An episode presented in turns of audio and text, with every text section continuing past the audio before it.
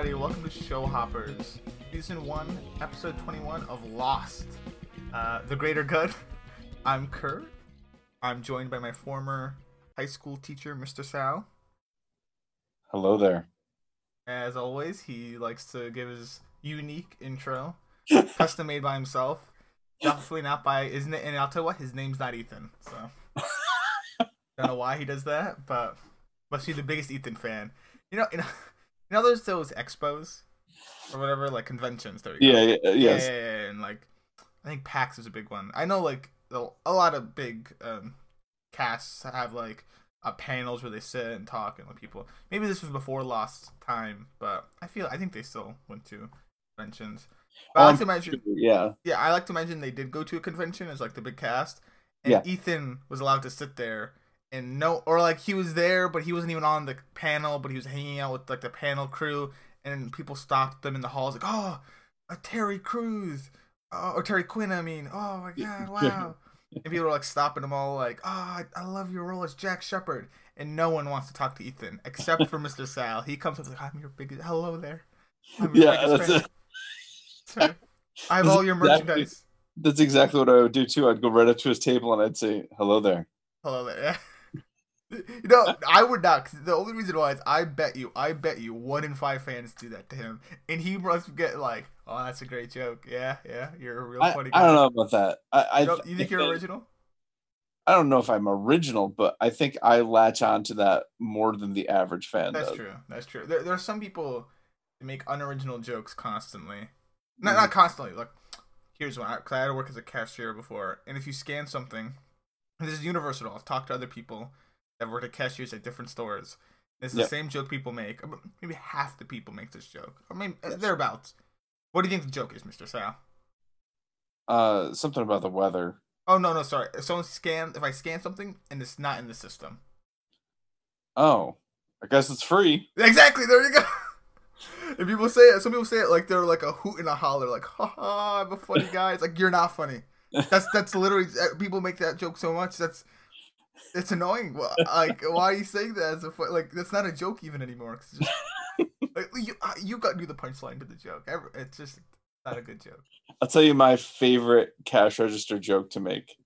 Okay. Yeah. this is you're giving me your arsenal. Okay, go. You ready for this? Yeah. Okay. You go up to the cash register.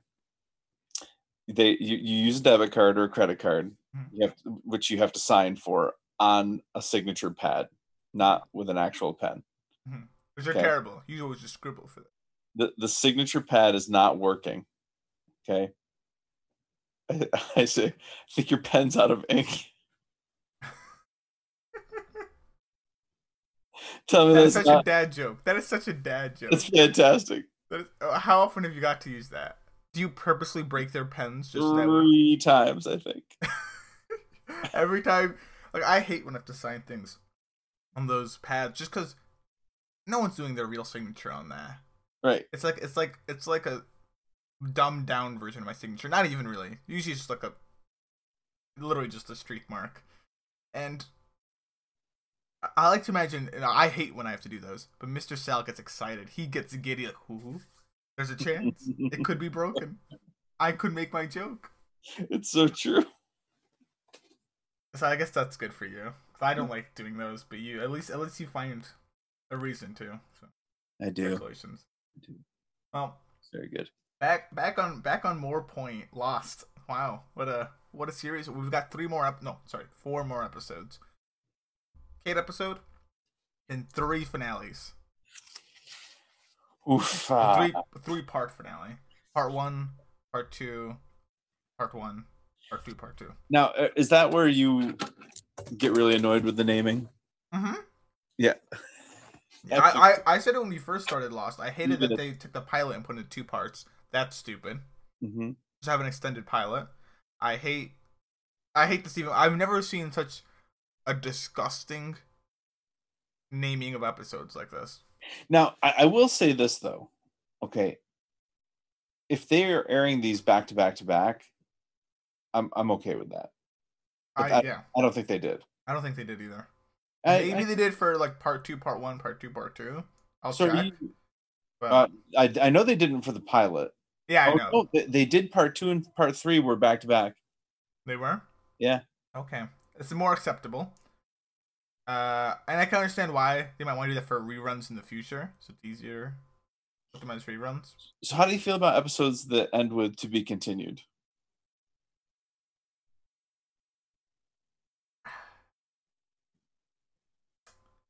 Not a big fan.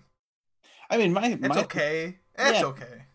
my thinking on the matter is like basically every uh every episode of a series like Lost, anything that's serial in nature, is to be continued at the Mhm. end. I guess yeah, it's just a bit more direct. It- you know, if anything, it's assurance. I watch it. If I watch the finale, and they did not have to be continued, maybe the series ends there. hmm Might not get renewed. As I- a to be continued, that's some assurance as a viewer, like, huh, the story will continue. I feel like to be continued is obsolete now. It is totally obsolete. There's no reason to put to be continued though. I'm- 'Cause- There was a time, you know, you watched an episode of like I don't know, let me say Cheers or Seinfeld or whatever. Like it didn't Oh. matter. They could have put those episodes anywhere. yeah, I see what you mean. Yeah, when, when it's a serial order, like SpongeBob, it doesn't really matter. Yeah, it doesn't matter what order you watch them in. So, it, so you if you were going to have an extended episode, you needed to be continued. Like, but like in a series like Lost, like it, it's totally unnecessary to like. There, there's no reason to say, especially the pilot. Like, I haven't seen the the finale yet, so I, I can't judge that yet. But that pilot didn't need to be pilot part one, pilot part two Mm-mm. Not uh, at You- all. the only reason for it would have been uh, because there there wasn't a specific point of view, so it broke format. I see what you mean. Yeah, because case episode. Yeah, I see what you mean by that. Like I'm assuming these episodes at the end, which are called Exodus, right? Mhm. Right. I'm I'm assuming they all break format, and so that's why they're lumping them together Yeah. as part one. They part all show various characters, flashbacks. Yeah. So yeah, not just uh, one person. Like in this case, was a Sayid episode. Correct. and the greater good. That's not a positive word. It's not like nasty bad. Maybe that affected your rating. Speaking of which, I think you rated this. Uh, hmm, hmm. Uh, You're no. right. What? You're right. I didn't say. I, I want to say you gave it um. Like, I want to be optimistic, say you gave it a nine, but I feel like you more likely gave it an eight. I'll I'll, I'll err on the side of caution. You gave it an eight. I gave it a nine. Really? Oh, yeah. Oh, was that a mid nine or like a low nine? It's a low nine. Low nine. Okay, okay. Yeah, I mean- reasonable. reasonable. I gave this an eight. So reasonable. Oh, really? Yeah. Okay. All right. Yeah. No, I, I guess. Um, which is similar to your like score in terms of that. I, I, I thought about giving it a nine. It's like a mid to high eight. Like for me, this is like yeah, I, I take that back. This is this is a this is a very this is a mid nine. This is not a low nine for me. this is like I- a I- high eight. I thought about giving this a nine. Okay. Because I actually, tentatively, maybe I'll change my mind, but tentatively, right now, I have it ranked ahead of like raised by another in numbers. I might. Hmm, that's true. Like this is maybe I, I might be I might be scoring this too low. I might go back and change my score on this. Yeah, I'll, you know, a lot of this is because I'm I'm so I'm so in the tank for John Locke, like, and there's there's so much John Locke in this episode. Which, by the way, like this is the this is the way it should should have been last week when you had the John Locke episode. It, it would have been nice to see some John Locke, but I will say this about this episode, and this is maybe why I give it a nine and why I'm so high on it. There was a sufficient amount of Jack in this episode, yeah, I, I considering his it was his episode last week. I thought about your complaint last episode, and I was like, he's, Yeah. he's not gonna have that same complaint. No, th- they did it right this time, I think. So, so yeah, so so that goes a long way for me. So, I, I I'm gonna. So this is Sayid episode. You're gonna hope for Sayid next. How are you gonna feel if there's not enough Kate in the first part of the finale? By the way, from now on, from now on, I'm gonna call finale part one, two, and three when we talk about those episodes. That's fine. Uh, you know, I, I I guess it depends on the way that Kate episode goes. So, Mhm. for example, Um, I I probably there probably are some episodes where the point of view was was not spectacular for me and and therefore I didn't care really that I didn't see that character much the next week. Whatever the case may be, for example. Like Oh yeah. don't really care if they sh- how much Kate they show me in the next episode because I wasn't thrilled with the episode itself. hmm So, uh, even this this episode here, being a Sayid episode, I'm okay with not seeing much Sayid next next week. Oh okay. I feel Just like because the way they they, they don't end it off on a lot of questions. no, the, Like the- like was- Hurley's. oh, yeah, okay, that one drove me nuts. Yeah. but this I feel like the loop is kind of like this was a, a nice story arc within the episode for Sayid. Mm-hmm. Like, Definitely it- agree. So I don't really need to see much of him next time. I'll be happy if I do, but I but I don't need to. Okay. That's good. That's So I'm the- glad you liked the episode. Yeah, I definitely do. You've been liking the last few episodes of Lost coming up to the finale. You told me that, that there was a there was a really good stretch here, and that it only accelerates to the finish line. So Well, do you, do you think I was correct, or I mean, I guess you're rating. yeah, I, I definitely do. You did tell me a long time ago, back when we uh, watched like Outlaws and Confidence Man. You were, you said there's no way either one of those are going to be in my top five. Yeah. Uh, I mean, they're still one and two for me. so Which uh, I listen. I I said that, and then I went, "Huh, wait." He does like Sawyer a lot in the last Sawyer episodes. So it's looking like at least one is gonna be in the top five, guaranteed. mathematically, at least one has to be in the top Yeah. five. So, Um, and probably both are, well, I mean, I don't know. I mean, I, I- unless Kate's episode in the next three. that's right. like, That's true. Now, based on IMDb user ratings, I don't think I'm going to end up putting Kate's episode in this in my top five. So No, it's not looking like it. So I was just hoping, but at least at least you you did enjoy this final run, and soon Yeah, we're gonna, absolutely. soon we're gonna trip over the tree stump and have a bad fall because from here on out it just all goes downhill. I don't think that's case. Oh, okay. I, I do think that probably. I I'm just looking at IMDb user ratings, and there's a big drop off for next episode, There is, but then the finales Yeah, way back up. they are they are they're pretty good finales. I think you like them. Yeah, yeah. Note how I call them finales. Right. Uh, I do. I will say this though, that the the run of episodes that we've had recently, I I would say the turning point. well, I guess I don't really know the order of the episodes, but there there was definitely a turning point where I thought, uh, this this is you know business is really picking up here. This is this is good stuff now, and I I think it probably was Outlaws. I, I that's what I agree is Outlaws Homecoming. No. Homecoming was. Uh, I was so disappointed with Homecoming. Homecomings was an upset. Yeah, Um, the there was action in the episode, though upsetting. yeah. Like, but I mean- yeah, I would agree. Outlaws Homecoming. By the way, I don't know if I did I ever tell you. I know I actually I know I didn't. I thought about doing it about Damon Lindelof's opinion on Homecomings. On the episode The Homecoming. ho- episode Homecomings. no. It's his least favorite episode in the entire series. Oh, that and is. it's aw- not, and it's not even because of the premise. Uh, Yeah. It's because he thought there are so many ways that could have gone well. Like the premise was great. Yeah. And they they fumbled it. oh wow. So Well, I'm glad to hear that. but then we had, you know, Outlaws in translation, Numbers, and Deus Ex Machina, uh, and even Do No Harm. Like these are, and, and now Greater Good. Like this has been a really good run of episodes since Homecoming. yeah, all these have been great episodes. Yeah. I've not disliked any of these episodes. Outlaws Central. Yeah, these are all great episodes. Yep. So glad glad to hear. Boss is going good. So yeah. Do you want to hear my breakdown on my rating?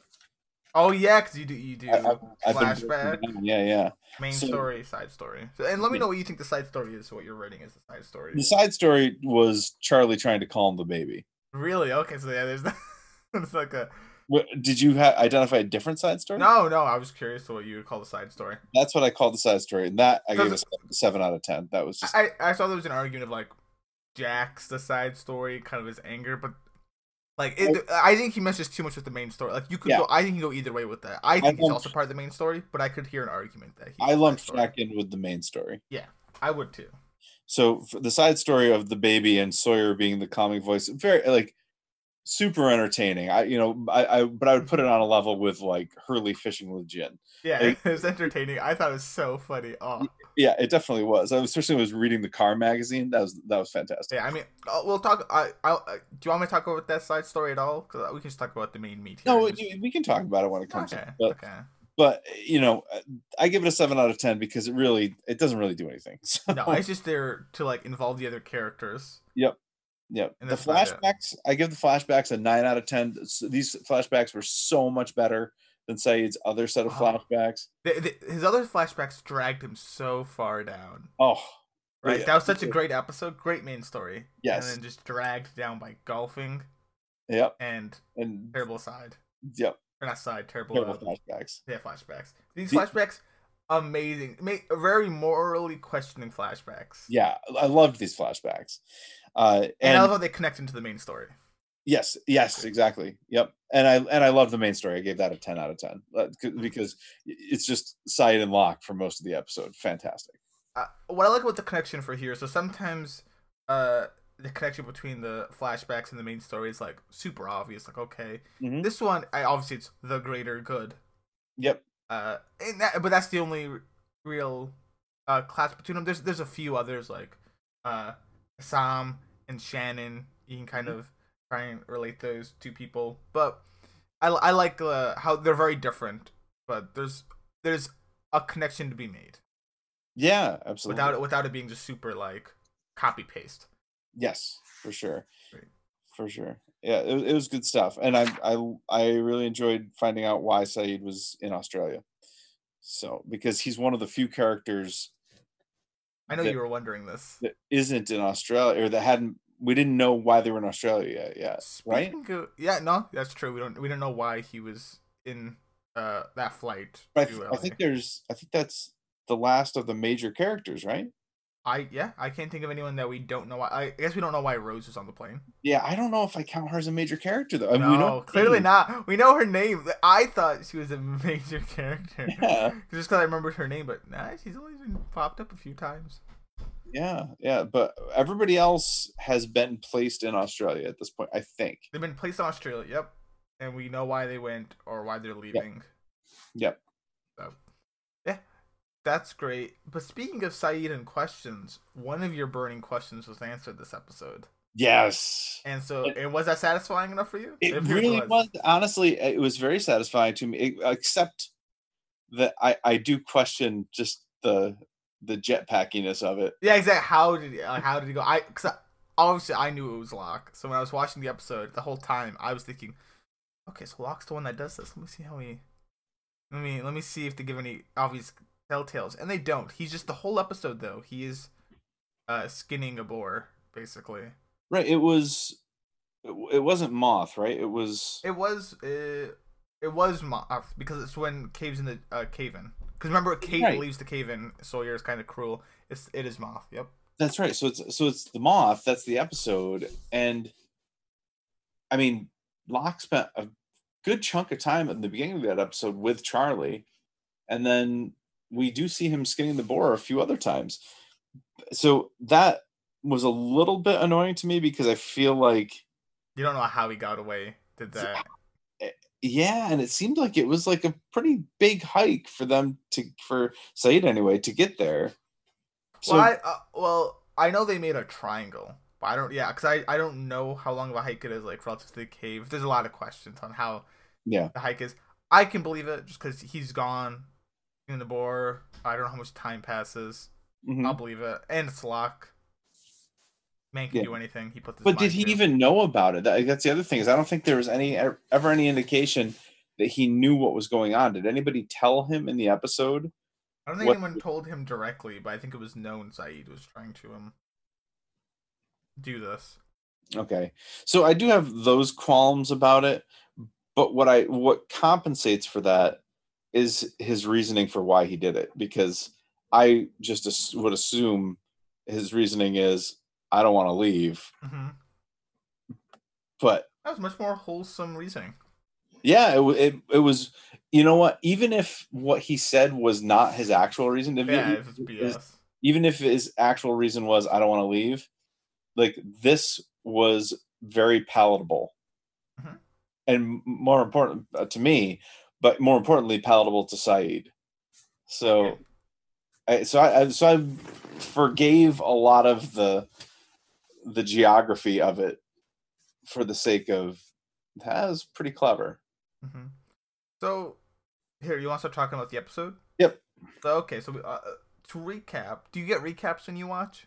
Yeah. Okay, yeah. So the recap, I was. uh, you seen the recap they showed the triangulation happening?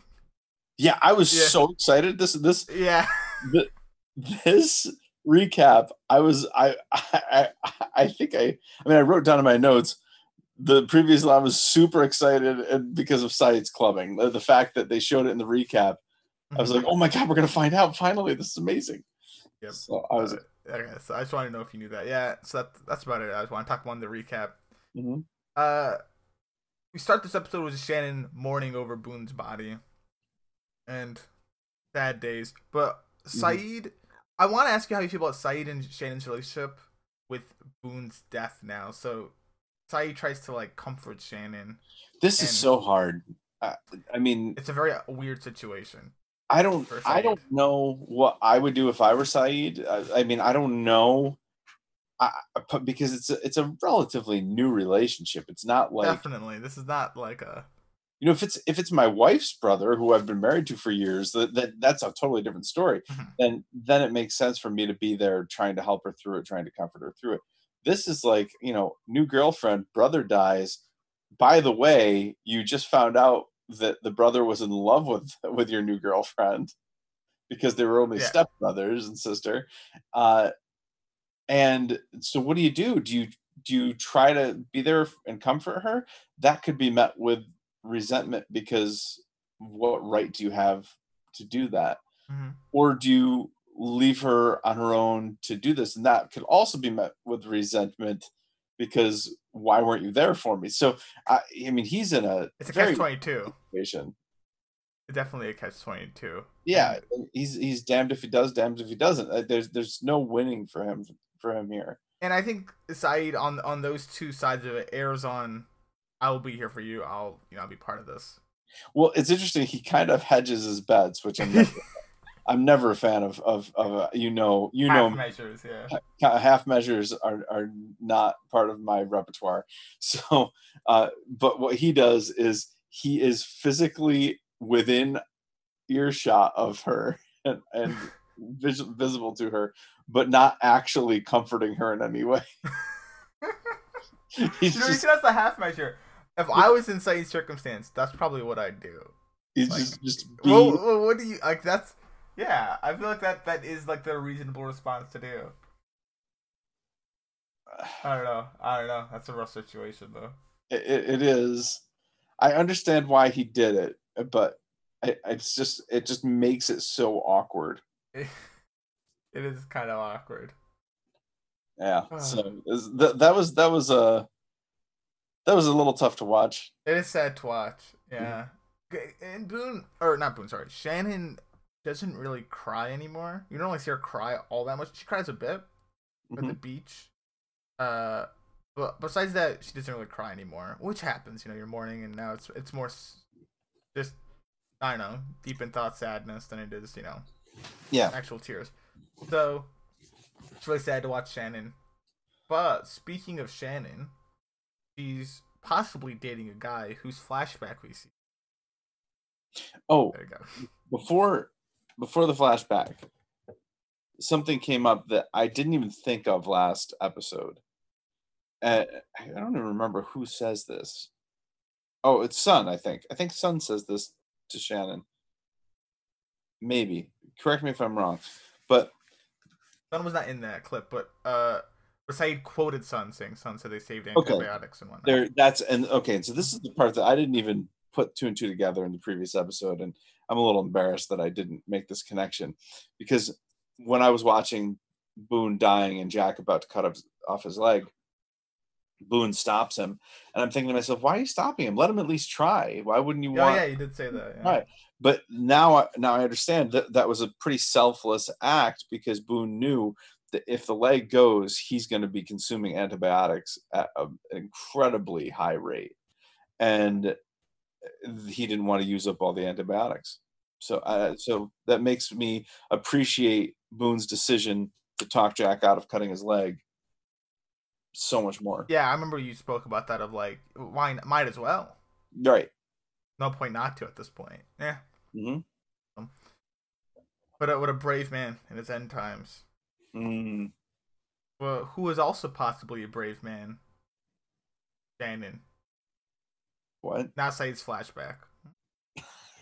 Shannon? Did you think I was gonna say Sayid? Yes. No, no, no, Shannon. Used So- Shannon is a man. I didn't know that. oh dang! I did say he. So we go to it's Heathrow Airport, London, and Sayid's taken away to a room with a CIA, inter- CIA and Australian, you know, secret ops, CIA. I want to call them the CIA, even though I know one's he does too, actually. he. Well, he, the one lady is CIA. Yes. I don't know what the Melbourne guy. These Australians probably equivalent. Uh, Yeah, but he, I, I feel like Sayid only ever says CIA. He does. He does. He does only ever say CIA. Because when he talks, when he tells Hassan, he does say CIA. Yes. so that is true. So I'll, I'll be like Sayid, CIA. Yes, that's So- fine. They've been he's been holding cell for 18 hours, so they want something from Sayid. Uh, and basically, there's the 3,000 pounds of explosives were stolen in Melbourne. They suspect this man Hassad, or at least a terrorist cell has them. mhm. Assad being uh kind of the commander of the three guys that we later meet, but uh, oh, I forgot SM right? Assam, yeah. Assam. There you go. Yeah, okay, there you go. I wrote it down. Assam is uh used to be Sayid's roommate. hmm So Sayid, we want you to infiltrate this terrorist cell. Sayid's against this. He's like, nah, don't wanna. Oh, nope, can't make me. Not gonna. No way. Until they dangle a carrot over him, which is Nadia. Yeah. Uh, and they talk about Sayid. We know you still want her. You you. It's been seven years since you left Iraq, and you're always moving. Like three months there, six months there is what they say. hmm Either you're running for something or you're looking for something. So uh, they do give us an idea of, of the timeline here between the Mm-hmm. last set of flashbacks that we had and now it's been seven years. Yeah, yeah. This also gives us a timeline for the last flashbacks. Do we ever dis- discover here? Maybe I missed it, or maybe it doesn't matter. Uh, why Sayid was being detained, or, or like what gave them? I, I know they no, never. I never. No, I don't think they ever say why they detained him or how they got the right to detain him. Right. That that's what I was wondering the whole time. But you know, I mean, I guess it, it was what 2004. Yeah, yeah, Mhm. 2004, which Yep. is three years after 9/11, when I know they were detaining many people at airports, like at an alarming rate, like a uh, probably very racist rate. and we're still call a rate racist. You, you ever do a dead man switch? I don't know what that means. You don't know what dead man switch is. Some people do this when they go to airports. Uh, sometimes I'll do this if I go into like the woods. I've gone like frog hunting, or if I'm going to go somewhere where I won't have cell signal. You've And- gone frog hunting? Yeah. When I- Oh, I say frog hunting, we didn't shoot the frogs. We kind of captured them and put them somewhere like in like a bin we had, covered them, and then like at the end we let them all go. It was just a sport of catching them, showing them that we're the alpha. Really? Yeah, You're the only person I've ever met who's done that. that's fun. I did it in like high school and stuff. I haven't gone in a long time. We go to like swampy area. We go in the dead of night too. It'd be like midnight, one a.m. We go to super Oh. late at night. Oh my gosh. Fun. Anyway, though, Okay. Yeah. Back to. By the way, you want a nice flash. You want to go frog hunting. Anyway, the, the point being, I, I sometimes I would do a dead. I would kind of just all all a dead man switch is is in case you die. It, oh, it's the whole thing of if you die. Obviously, I don't think I'll die, but if something happens to you, it's kind of a switch that you've already turned on, and you have to come back to turn off. So Okay. so I I text someone, hey, if I don't text you back by like, you know, 8 a.m., call the police or something, right? Or like that's a dead man switch because basically you have to tell them to stop. okay. Otherwise, it's gonna happen. So Uh, so some people when they go into airports, I know they'll like text a level and hey, going into an airport, blah blah blah. If I don't reply by then, you know something might have happened. You know, check check something might have happened. But Hmm. people do is it's called dead man switch. I mean, there's also more like nefarious ways of doing it, and like you kill me, I've already set into motion these events, blah blah blah. But yeah, dead man switch. Right. Interesting. Okay. I learned some I learned two things today. I learned about the dead man switch and I learned that you're a frog hunter. I'm not really much of a frog hunter. Like I don't like to touch the frogs. I'll, I'll use like a I'll use like a net. Okay. Uh, uh, yeah, I don't I don't like touching the frogs. I'm more there just as a companion. But you know, anyway. Besides, away from frog hunting, more to Sayid and him being detained. Um, he's very interested in finding Nadia. So it appears he bites the carrot. Oh, we know he bites the carrot. Yeah. Uh, anything else you want to say on this? How do you feel about this flashback? Uh, interesting because it puts him in Australia. Yep, it, it tags him Australia, and I, you know, I was middling about it. I didn't hate it. Yeah. But you know, I was like, okay, we'll see where they go with this. I did get worried that so in his first flashback, it was like stereotypical army stuff, Yeah. and so forth. I thought it was gonna be like stereotypical, hey, you work for us, and it kind of is when he has to talk to the agents, but not quite. You know, he he forms a relationship with uh, the people he's infiltrating, and it's good. Yeah, I agree. I I, I agree. Good. So when we get back uh, off the flashback, Kate finds Jack, you know, running around the jungle, and he st- he does not look like in good shape. I don't know who's the makeup person or what they're doing, but they did a good job of making Jack like he looks sickly. Yeah, he doesn't look much better than he did last week when he had just donated like half of his blood. Well, because yeah, he's still donating that blood. Uh, Kate comments on it. Not only did you donate all that blood, but you also haven't slept. You're just running around looking for Locke. And Jack is confident he knows Locke lied, and he's he's so upset that he based his medical treatment on Locke's lie. Uh, and Kate, you know, Kate, Kate begs him like, "Hey, you know the people are scared and upset. Come back, come back with us." Right. And and that that works. But what were we saying there? Well, I, I, I felt like Jack's reaction might have been a little hyperbolic. I, I mean, I guess I understand that he based his treatment on that, but did he really? I mean, would he have saved Boone? I mean, if he knew his leg got crushed, if he knew he was like, on, he might have checked for crushes. Like, he might, he might like we know the blood pooled in his leg, and that's where he realized, oh, he was crushed. He didn't fall. Mm-hmm. So maybe he would have known to amputate his leg sooner, or something else, or maybe there's a treatment without needing to amputate. Like, you know, I'm not a doctor. I don't know, but I, I can believe uh, Boone's odds of survival probably would have gone up. Don't know if he would have survived, but we know how Jack is, and every little bit counts. Yeah, yeah, I guess so. And and it, he's he's really obsessed with this. He lied. He lied. He lied. Um, he did Like, lie. How dare he? Guess. I mean, he did the the bold faced lie. I think bugging Jack right now is he said he fell off a cliff, but he fell off in a plane. Yeah. Why'd you lie? Like, in, in Jack's eyes, you've killed Boone with this lie. Yeah, I, I don't I don't like that. So oh, okay. Like, I don't enough. like Locke killed Boone. Killing Boone would have been leaving him for dead in the plane. Yeah, yeah. I don't think Locke killed Boone. He definitely like attributed to his death in my eyes, and he didn't help in his saving so much as he. Yeah, he brought Boone back, but he didn't give them even the complete proper information.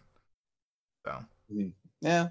I wouldn't say he killed him, but he did. He did do some mess ups.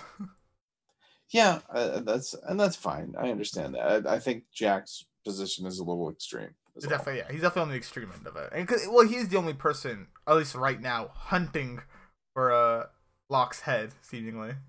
Right. So he's definitely on the extreme end of it. Uh, Yeah. back to Boone and the people. There, we see Boone, Boone's funeral. Uh, everyone's there. You know, we even see like uh, we see Mike and Walt hold hands. Did you see that? It did. Yeah, like. Walt and Walt's the one that initiated it too. It's like, oh, and I wonder how that is for Walt. You know, seeing. I mean, Boone's not the first one to die, and I guess he didn't know Boone very well. So, but we do see later on Yeah. This makes Walt, you know, he's he's questioning things. Yeah, I Uh, like. That's good, yeah. I I really like. I'm I'm into Walt and Michael. I, I really would like to see more of them. Honestly. Mm-hmm.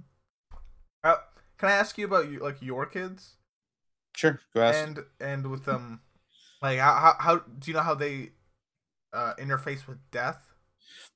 Um, we you know we talk about it when when things die. I'll, t- I'll tell you a quick story. Maybe it's not so quick, but that's pretty quick. Uh, my oldest son and I, uh, he's nine. We were home alone and had we're having lunch in the dining room, and we heard something hit the window, and it was it was a bird that hit the window. Now we know how I feel about birds. Yeah, you're like, huh, Uh, nice. Yeah, I'm like High yeah, five me, son. And then, Yeah.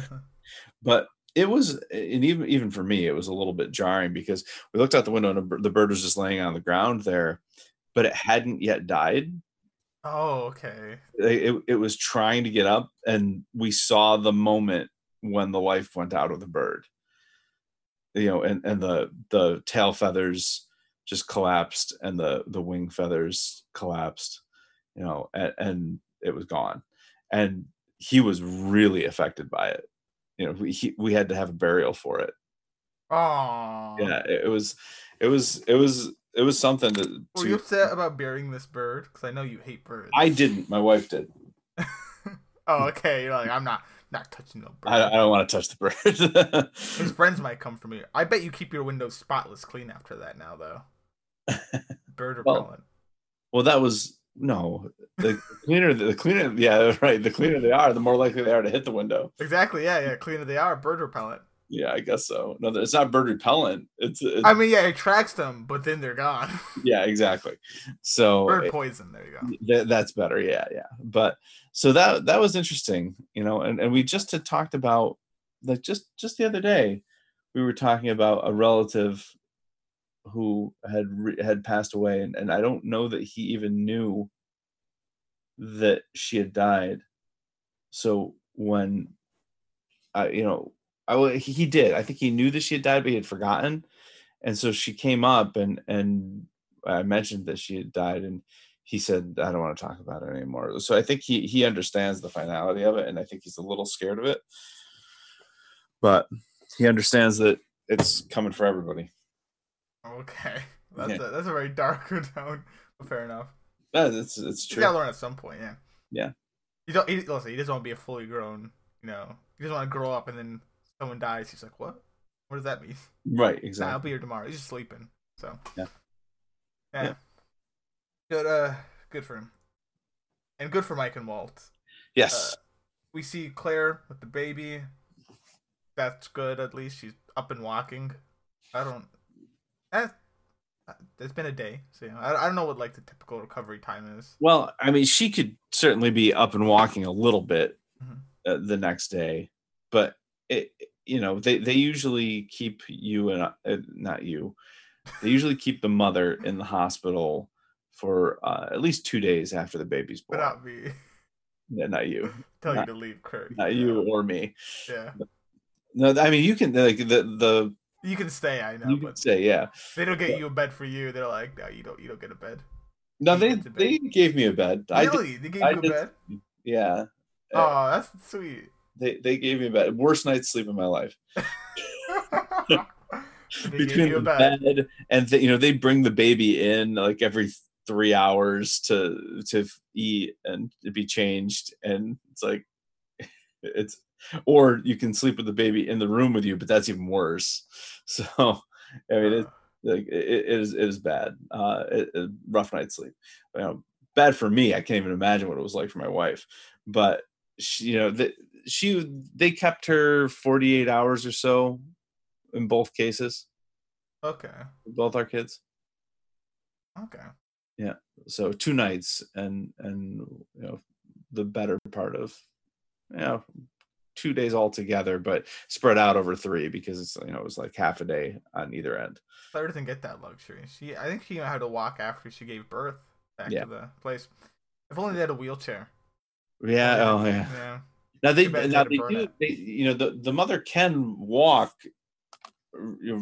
within a day or so, but not a lot. you Yeah, yeah, you're not like physically up to par quite yet. right.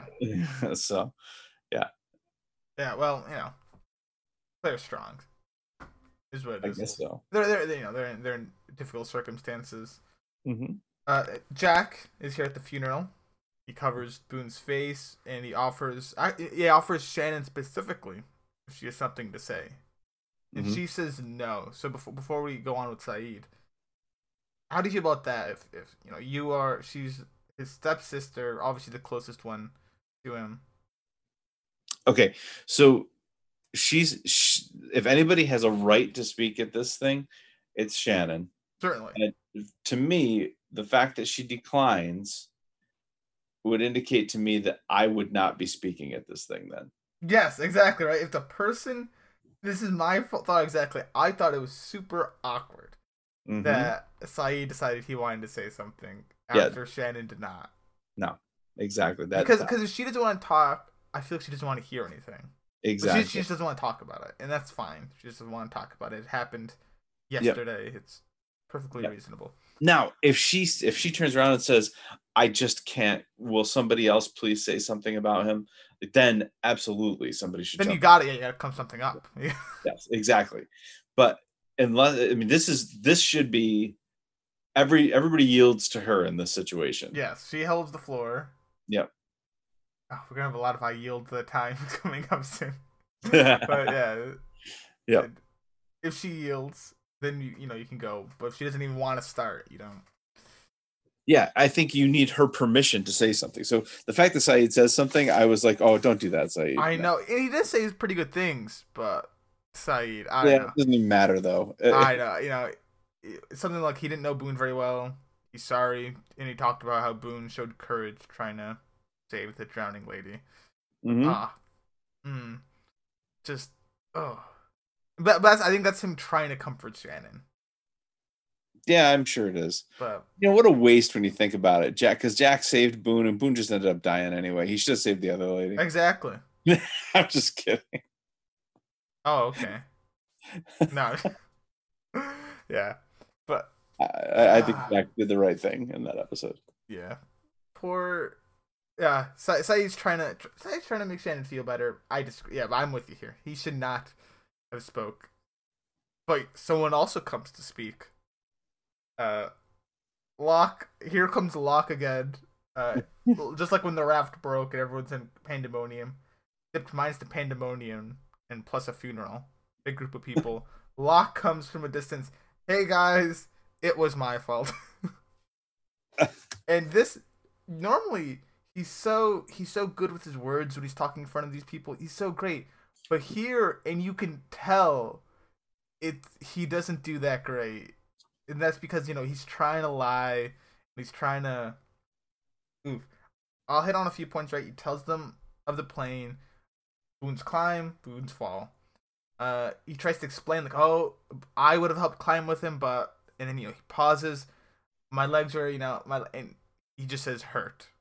Yeah. That doesn't. He realizes he can't explain this. It t- talks about the radio and Boone's weight must have shifted the plane. Uh, and that you know, in the end, he tried to hear us. He's he's a hero. Mhm. How do you feel about Locke's little spiel here? Like he comes in. I mean, I think that he's trying to do the right thing without giving too much away. Yeah, exactly. He's like, he's like, I'm trying to. He's like trying to skirt the line here. hmm But I don't. I, I mean, this is definitely not one of his more compelling speeches, which he's so good at giving.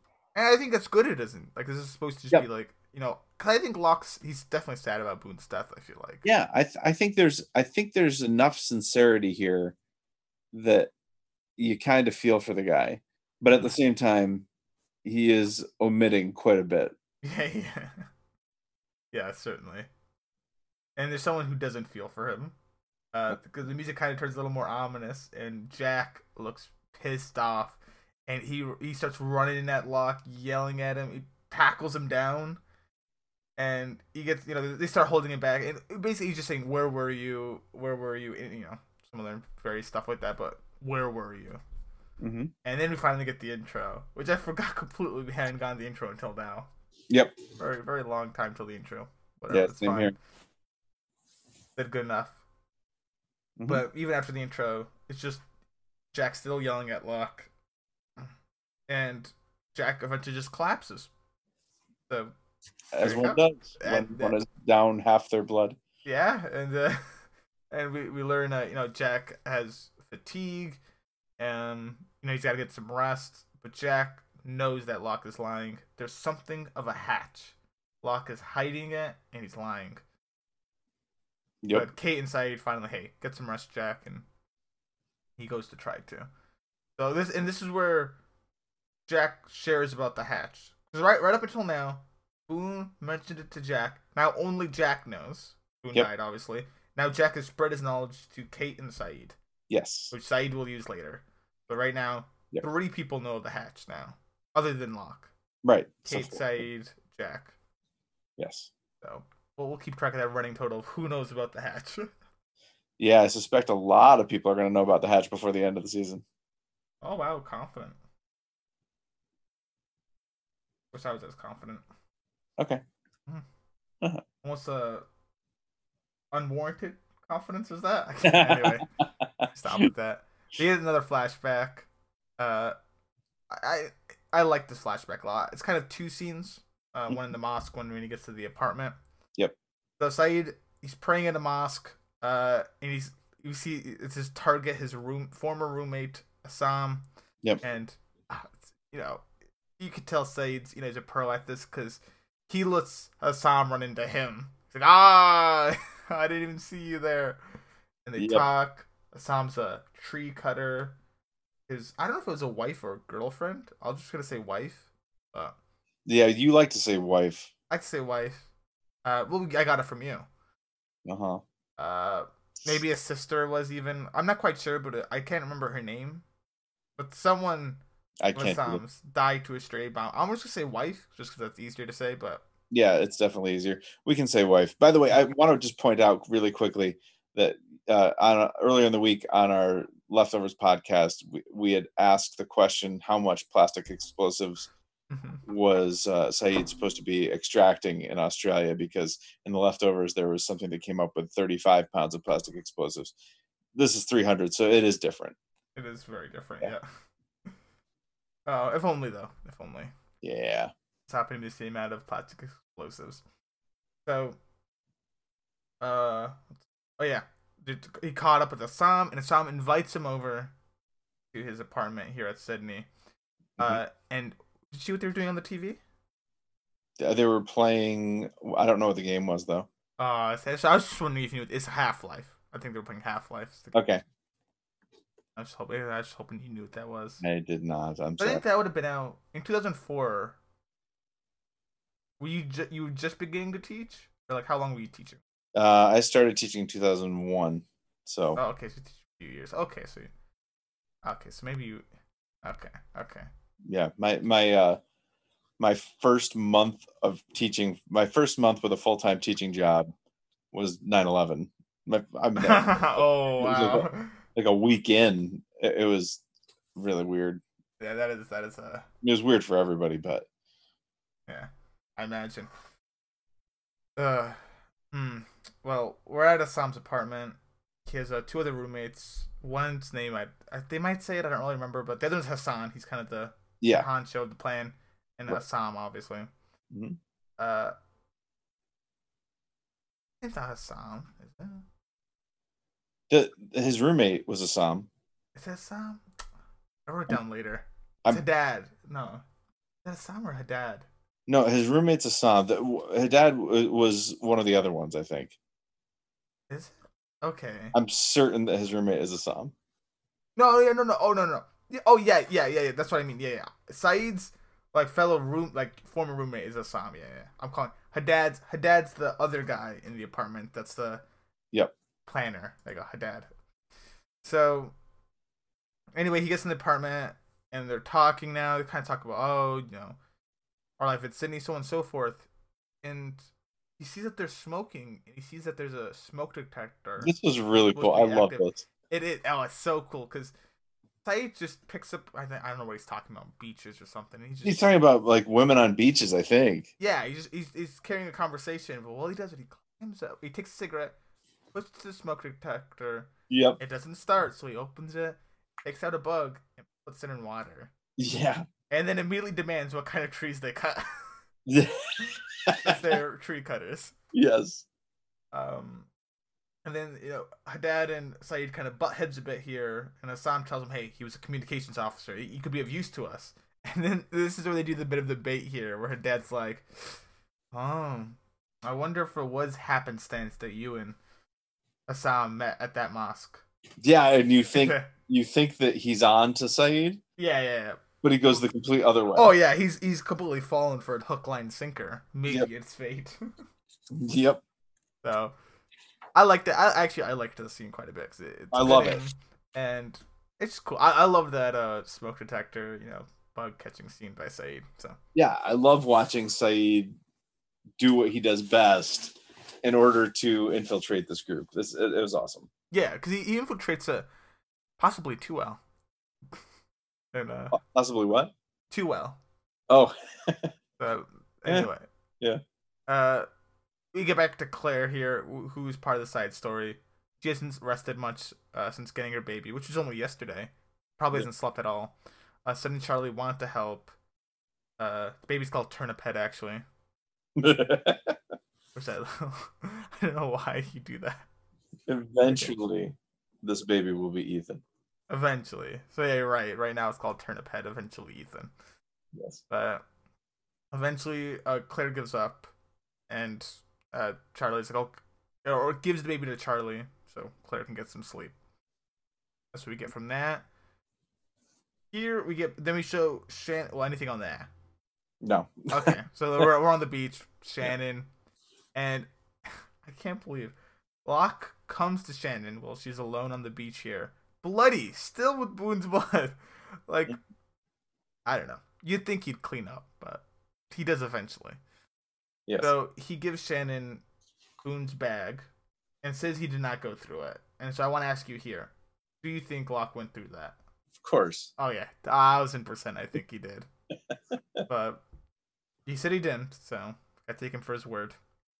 Uh, Locke also predicts a storm, which later there's a storm in the episode. Yep. Remember? I just love because you know the right like ah, he just goes out. it's gonna storm. Anyway, Yeah, he's and he's done this before as well. yeah, yeah, yeah. He's called it before, so he, he calls a storm. Uh, and y- you know he, he gives a he, he gives a bit of a heart to heart with Shannon of like ah, I wish I never had Boone hunt with me, so on and so forth. And he's trying to be nice to Shannon, but Shannon seems distant the whole time. Yeah, She does not want to talk to this guy. She does not. Uh, uh, eventually, she kind of looks at Locke when he says, "You know, I've lo- I can kind of relate. I've lost family as well." And Locke even asks, you know, he's sorry. He asks for forgiveness and just leaves. Uh, Shannon just cries when he leaves. So this is where we see Shannon cry. She just cries Mhm. and says nothing. But here, so I knew what she would try to do. So I, I was kind of looking to see if she had a look in her eyes of like, I'm gonna try to get this guy killed. And uh, eh, it's kind of there. It's kind of there. Not quite though. But there's definitely animosity. There is because the very next scene, Sayid I don't know what he's tinkering with these like electronics with, but he's just tinkering with gizmos. As as Sayid does. As Sayid does, a survivalist extraordinaire, Try- and trying to triangulate something. yeah, he's like, I gotta triangulate where that plane was. Uh, Shannon comes to Sayid, and you know, hey, you said you'd do anything for me, correct? Sayid says, yeah, yeah, of course, anything. And Shannon knows that Locke killed her brother, so you know, will you do something about that, Sayid? It's so cryptic. It's Just- so cryptic. It's not. This is like um almost like plausible deniability levels of just Yeah. Locke killed my brother. Eh, you know, if you could do something about that. I and then like if, if Sayid kills Locke, I I never told him to kill Locke. I just told Yeah, him to do yeah. something about it. But this is this is one of those things where it's like this is to me so gutless and so uh I mean half-assed. Like there's just no other way to way to say it. Like uh, because because there's so much ambiguity here. I, I mean there's not. It's it's it's just it's thinly veiled. It is. It's very thinly veiled. But So, like- was what annoys you about it, though. it's it's so thinly veiled that why don't you just say it? Oh, Like- okay. You're on an island. Nobody's recording you. You know, I don't know. You're talking to a communications officer with gizmos next to him. no gizmos. Gizmos. You never know. but so I, I would I would have preferred that she just say it.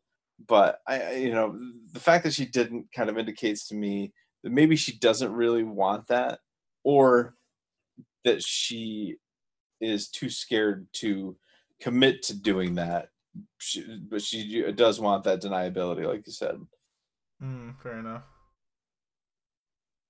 Yeah. Eh, yeah. I, I yeah. Uh, but I see what you mean with the real um. How they're trying to obfuscate it needlessly. It's it, you know hmm is what it is. uh, we get to Jack. Jack's the next scene here, and it's uh Kate and Jack. He supposedly felt like he's rested enough, so he wants to get up. Mhm. But Kate drugged him in his juice with sleeping pills, so he falls asleep.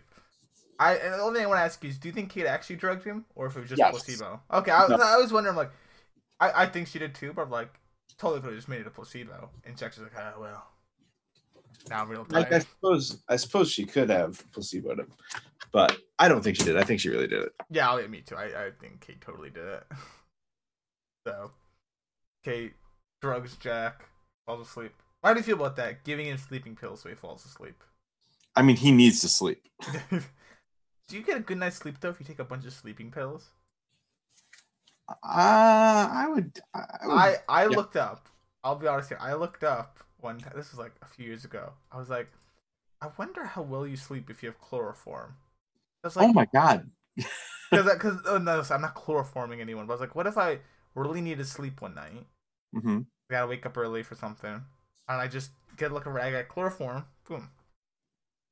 And then and then I'm ready to go. I'm I'm asleep. Turns Oh, boy. out turns out should not do that. I I mean I'm not saying I tried it, but do not do that. No, do not. No, Do is not the way to go. Do not do not attempt to chloroform yourself Yeah. or have someone chloroform you because it uh you don't get a good night's sleep even. It's not it's not like really sleep. So yeah, and you could also die. So don't do it.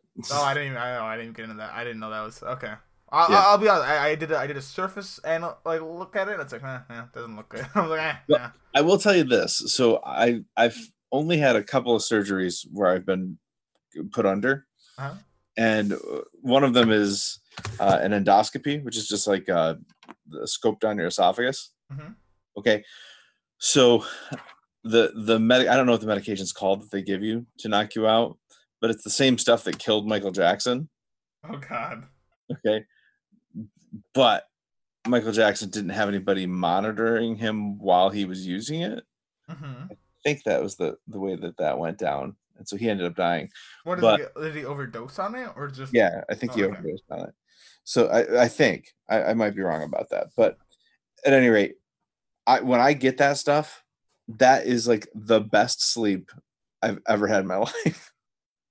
Like, I totally understand why Michael Jackson wanted to use the stuff because I wake up and I'm like, oh my god, this is amazing. Like put put me back under because that like that was incredible. It sounds like you know my throat's really. Mm. Yeah. Yeah. I I had. They said I need another one of those. You better go back in there, check it out.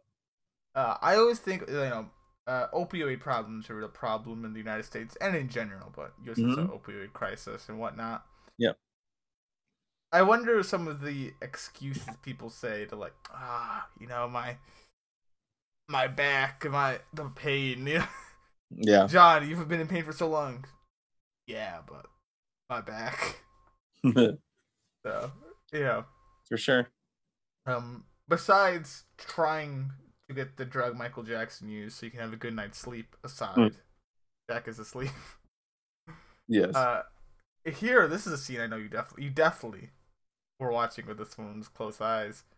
okay. Locke, when he was washing the blood off at the cave, and Walt comes in. Oh yeah. Walt does not talk to Locke at all. Doesn't No, talk to Mister Locke. Yeah. He's like scared of him. He looks very. He does not. Yeah, he does look scared of Locke.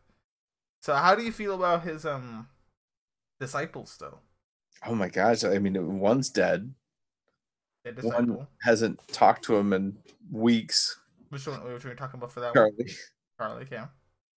Uh, Claire's a bit busy now, busy now, and uh, so what's left is Michael and Walt, and Walt now seems alienated and scared of him. Mhm. So, what uh, his his flock is dwindling. It says flocks. The fences have broken down and they are they are scattering. Can can Locke shepherd the Mecca and or will they be free? Stonks. Stonks. Yeah. Why did you just say that? Is I'm- that I'm- really applicable there? yeah, I'm thinking of uh, uh, locks, lo- locks, flocks. locks, flocks, stonks. Okay. I'm sorry. I was not expecting that. Okay. Well, anyway, uh, in that cave, uh, as Walt leaves, Sayid comes in. Uh, By, by the way, Locke, he does have a bit of a lying problem here because he's like, "Oh, where'd you get that wound?" Right there. Yeah. And Locke just claims a war wound. Like I guess now he's leaning into the idea that he was a soldier, which maybe he was, but it doesn't seem like Uh, he was. I don't.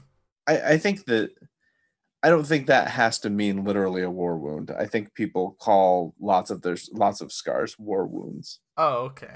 Just And- means that you know it's you were you got this when you were fighting the good fight or whatever, Another like vague fighting for the great the greater good. Oh, that that's a good one. Uh, and he, you know, Sayid can tell. No, that's a surgical scar. And but they get they go past that. It's how do you feel this interaction? We haven't really seen Locke and Sayid one on one, and here we do. Lots, not in this scene specifically, but in this episode. In this episode, we get lots of it, and it's very high strung, very Mhm. basically an interrogation between the two whenever they're talking. And just Sayid asking questions, Locke kind of dodging or no, Mhm. not being so truthful in his answer. Sometimes he is. So, uh, you know, Sayid Sayid wants to know why didn't you know why didn't you tell the truth about the plane? Mistake, as Locke goes right. Uh, and he talks about the radio on the plane. Uh, you know, but it must be broken though. Sayid still wants to go there to see if some parts might be intact, and Locke agrees to take him there. So, Hmm. here, did you think that Locke would agree to take someone to the plane? Well, I think he realizes with Sayid, he kind of has to. So I want to ask you this as well, because I, I wondered when I first saw this. This was a wonder of mine of, is the plane going to be there? Oh, I th- I was like, what if they go there and the plane's like moved away somehow? that would be that would be something. But That okay, that wasn't in your head at all. no, never. even- Obviously, that didn't happen. So I was too much in the in the the island was too much in my head. But I was like, what if what if, what if that plane just disappears and then boom, Locke just looks like a big dummy liar. Hmm. He definitely would. So But- That unfortunately was not the case, or fortunately, I guess. For fortunately for Locke, yeah. Fortunately for everyone, I guess. Yeah. Except maybe Boone. I don't know. so they're on the way to the plane, and do you think? Do you think at this point Sayid's intention is to get far away from camp and kill him? no? I He's- think I think well I, I don't I don't think his intention's ever to kill him. Never? It it's to because we hear his reasoning not to kill him later or why he saved him. It's he might he might have killed him, but it's to first ask him questions to figure out if he should act on it. Right? Because as Sayid puts it, he can always tell he can tell if people are lying to him. Yeah, so I guess he's he's just putting the feelers out. Yeah, Like- so he's interrogating Locke. I think if the questioning went in such a way that Sayid felt like, you know, he purposely killed Boone, he would have killed Locke. Okay, so you don't think he was committed one way or another? No. Either I'm definitely going to kill this guy, or I'm definitely not going to kill this guy. Yeah, because then why did he return and not kill him? What could have locked? What did Locke you to like sway him? Well, well, he clubbed him over the head. Yeah, so uh, it would, that's not. Yeah, so why why not shoot Locke for that? Yeah, I suppose you're right. You know what I mean? So I mm-hmm. mean, that's more of a reason to shoot him. Yeah. So I no, I, I Said in my eyes to not go there to shoot Locke per se. He he might have he might have ended it shooting Locke, but Mm, it was an option. It was an option. Yeah, so that, I think you're right. I think that the point was to interrogate him and s- decide whether or not he was going to shoot kill him later. Interrogate him. He did. Yes. Uh, you know, he asked Locke, "How did you find it?" But I love that Locke recognizes that he's being interrogated. He does. Yeah, yeah. yeah. Locke. Uh, you know. Oh wait. Sayid brings up uh, Locke's hurt leg. How how'd you hurt that? What about that? Locke just says Charlie horse. You know, he pleads the Charlie horse argument. What- What's that? A Chewbacca case? That's oh, the- I don't, I'm not familiar with that. What? Yeah, I'm familiar with the Chewbacca. No? Here, so I, I gotta look this up real quick. It might not be called. Uh, is it Chewbacca Defense? The Chewbacca defense. So we're talking about Star Wars reference here. Well, it's actually from South Park. This reference. Yes, it is. Really? Chewbacca Defense. Yep, this is a. It's an actual legal strategy. The coined phrase is from South Park because they had the episode. Basically, it's when a, a criminal defense lawyer, instead of so say you're the prosecutor, and I'm a, the criminal defense lawyer, right? Okay. So and you you tell the jury, there's jury people obviously, and so since they're jury, they're more naive than uh you know we are as lawyers. You know we, we know more about the law and whatnot. So you give an argument like a very rock solid argument of my client clearly is guilty because there's video evidence, and so then it's my when, when it's my turn to talk as the defendant, I just say something to just confuse the jury or just distract from what you said, like like something just completely irrelevant, and that's called a Chewbacca defense when you're just trying to distract and mislead the jury, or like a red herring them. And Okay. in the Chewbacca defense, literally the term is it's a legal term now, but it came from like a nineteen in the nineteen nineties episode of South Park where the joke was they like I think talked about Chewbacca. The defendant talked about Chewbacca as part of their Chewbacca defense. but yeah, Chewbacca defense. So it's it's just confusing the jury basically. Interesting. So, uh, I can't remember why I brought up the Chewbacca defense. Uh, because of Sayid interrogating Locke. Yeah, but I don't know how that's even relevant. I guess. Oh yeah, yeah. Lux. Is he kind of just trying to confuse Sayid? No, he's just lying. Anyway, that popped into my head. oh, there we go. Chewbacca defense. Use it, people. Uh, they go back and forth. Uh, and after yeah, you're right. Locke, you know, confirms, hey, Sawyer, or not Sawyer, Sayid, you are you're an interrogator, right? You're still pretty good at it, right? and he Locke's also aware that of why Sayid's interrogating him because he knows what Jack has done to him by calling him a liar in front of everyone, Yeah. and he knows. He even says, "I know you may not believe me when I say the plane exists," and this is where Sayid says the line of, "I know when I'm being lied to. There is a plane." they see the plane. So pretty, pretty, pretty cool thing by Sayid to say. I wonder. I wonder how accurate his lie detector is. So Sayid thinks he's a good lie detector. So this is an interesting thing that uh, apparently Lindelof has a thing for human lie detectors because there's a character in Watchmen that is essentially a human lie detector. Interesting. Yeah. So it's this almost superpower of just being able to tell if other people are lying. Yeah. And uh, I mean, it, it definitely adds an element to the story that, that you really have to pay attention to. Because if any character lies in the presence of this other character, you know that, that they know. it's like okay, that's yeah. It is. It is a dynamic. Yeah. I. I mean, I'm not against against Sayid being a human lie detector, and obviously he doesn't have superpowers. No, So. and neither does the character in Watchmen. Like it, it- it's not Oh, a superpower. It's just a, an ability to gauge people's reactions or the, the physiological responses when they tell a lie. That's Yeah. Interesting. Yeah, and Watchmen, and, and you know, like I said, I keep saying this. Maybe we'll cover Watchmen someday. It's only ten episodes, and just won a whole like shopping cart full of Emmys. But at any rate, it's uh, it- it's interesting. He has the character's called Looking Glass, and he has this like dome that he brings people in to interrogate them, and the dome just flashes image after image, like really rapid fire, just images. Oh, like and and he, he's asking questions, but he's watching the response to the images. That's really what he's how he's getting information out of them. interesting. Okay. Yeah. Yeah. Well, I'll be sure not to watch that series. yeah, Maybe, maybe we'll watch it. Yeah we'll Stay see. tuned. Yeah.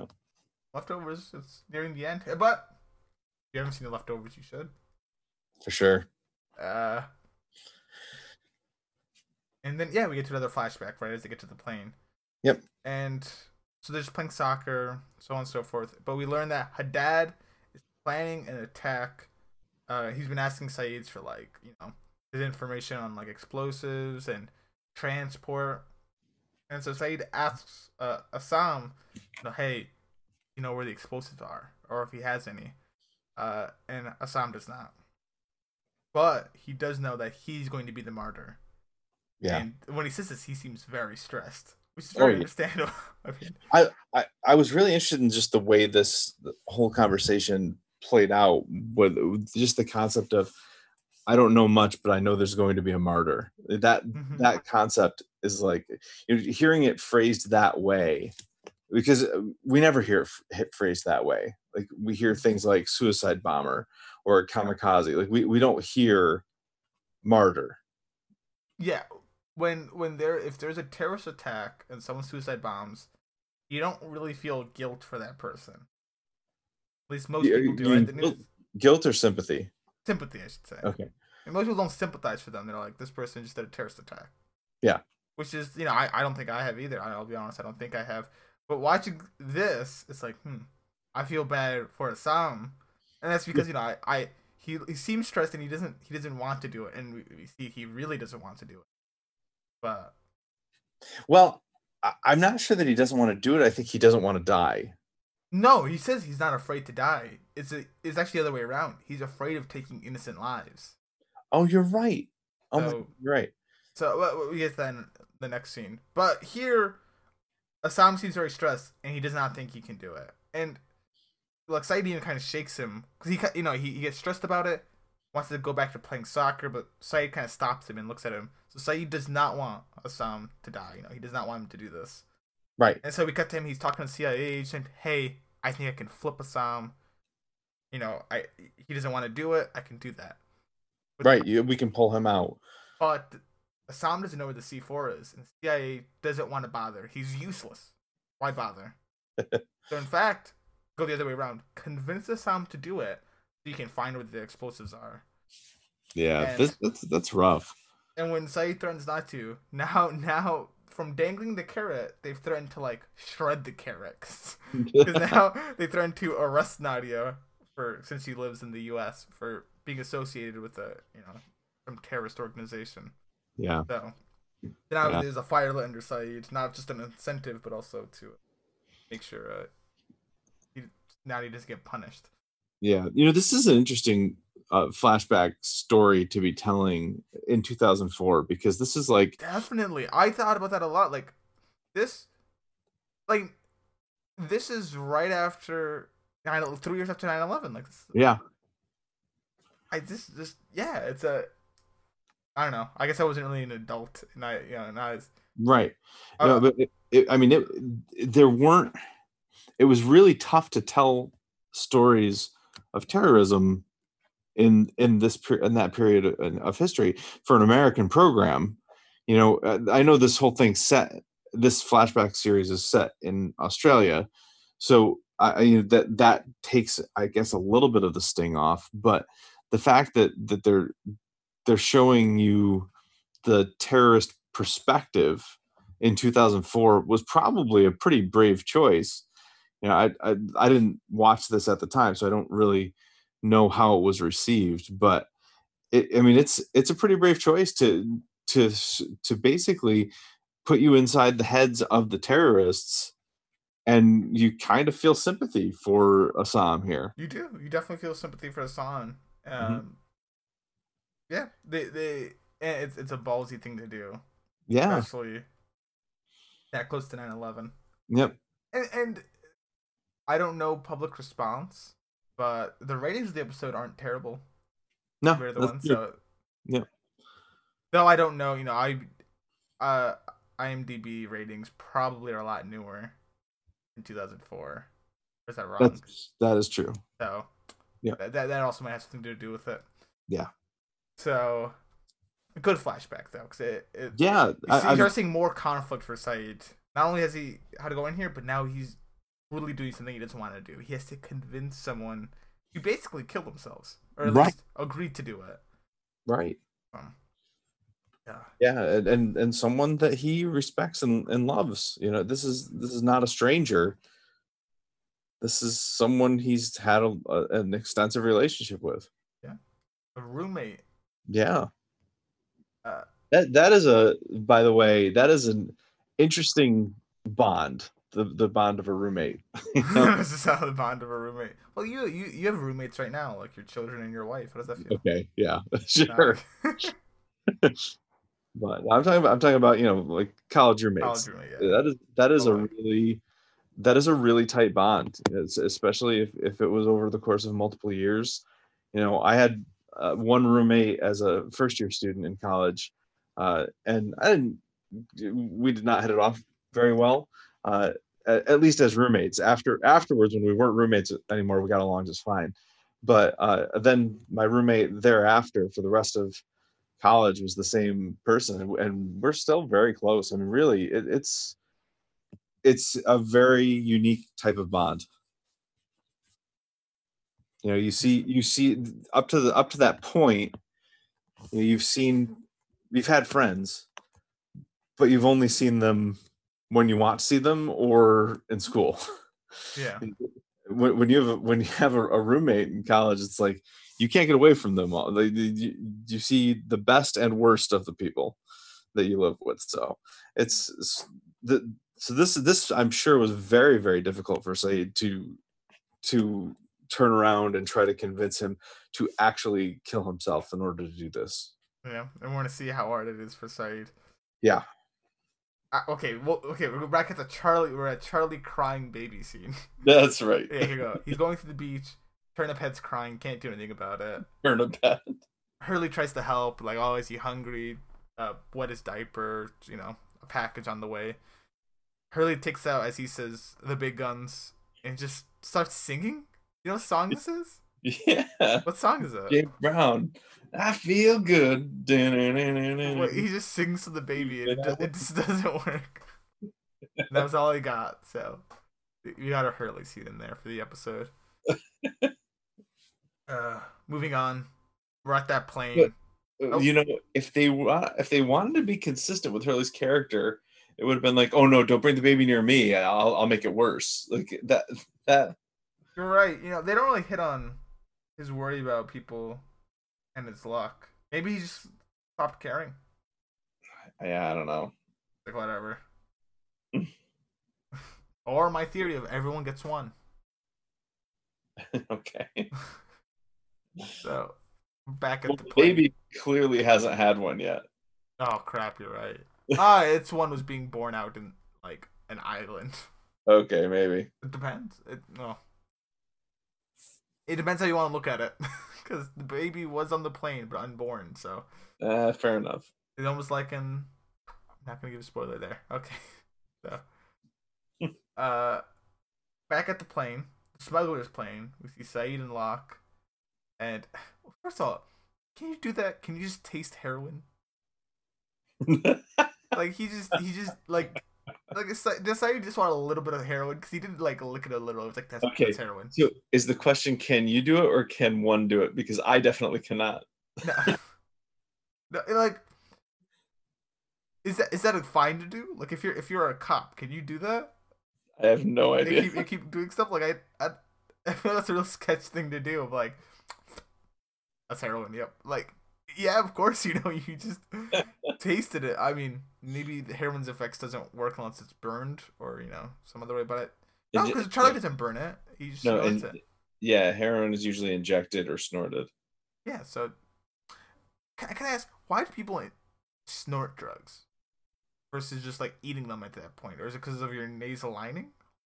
Well, I imagine like well, eating is a whole other situation because if you're going to eat something, it's going to go through your whole digestive tract. So it's going to go through the stomach acid. It's got to get absorbed Yeah. the blood from the stomach.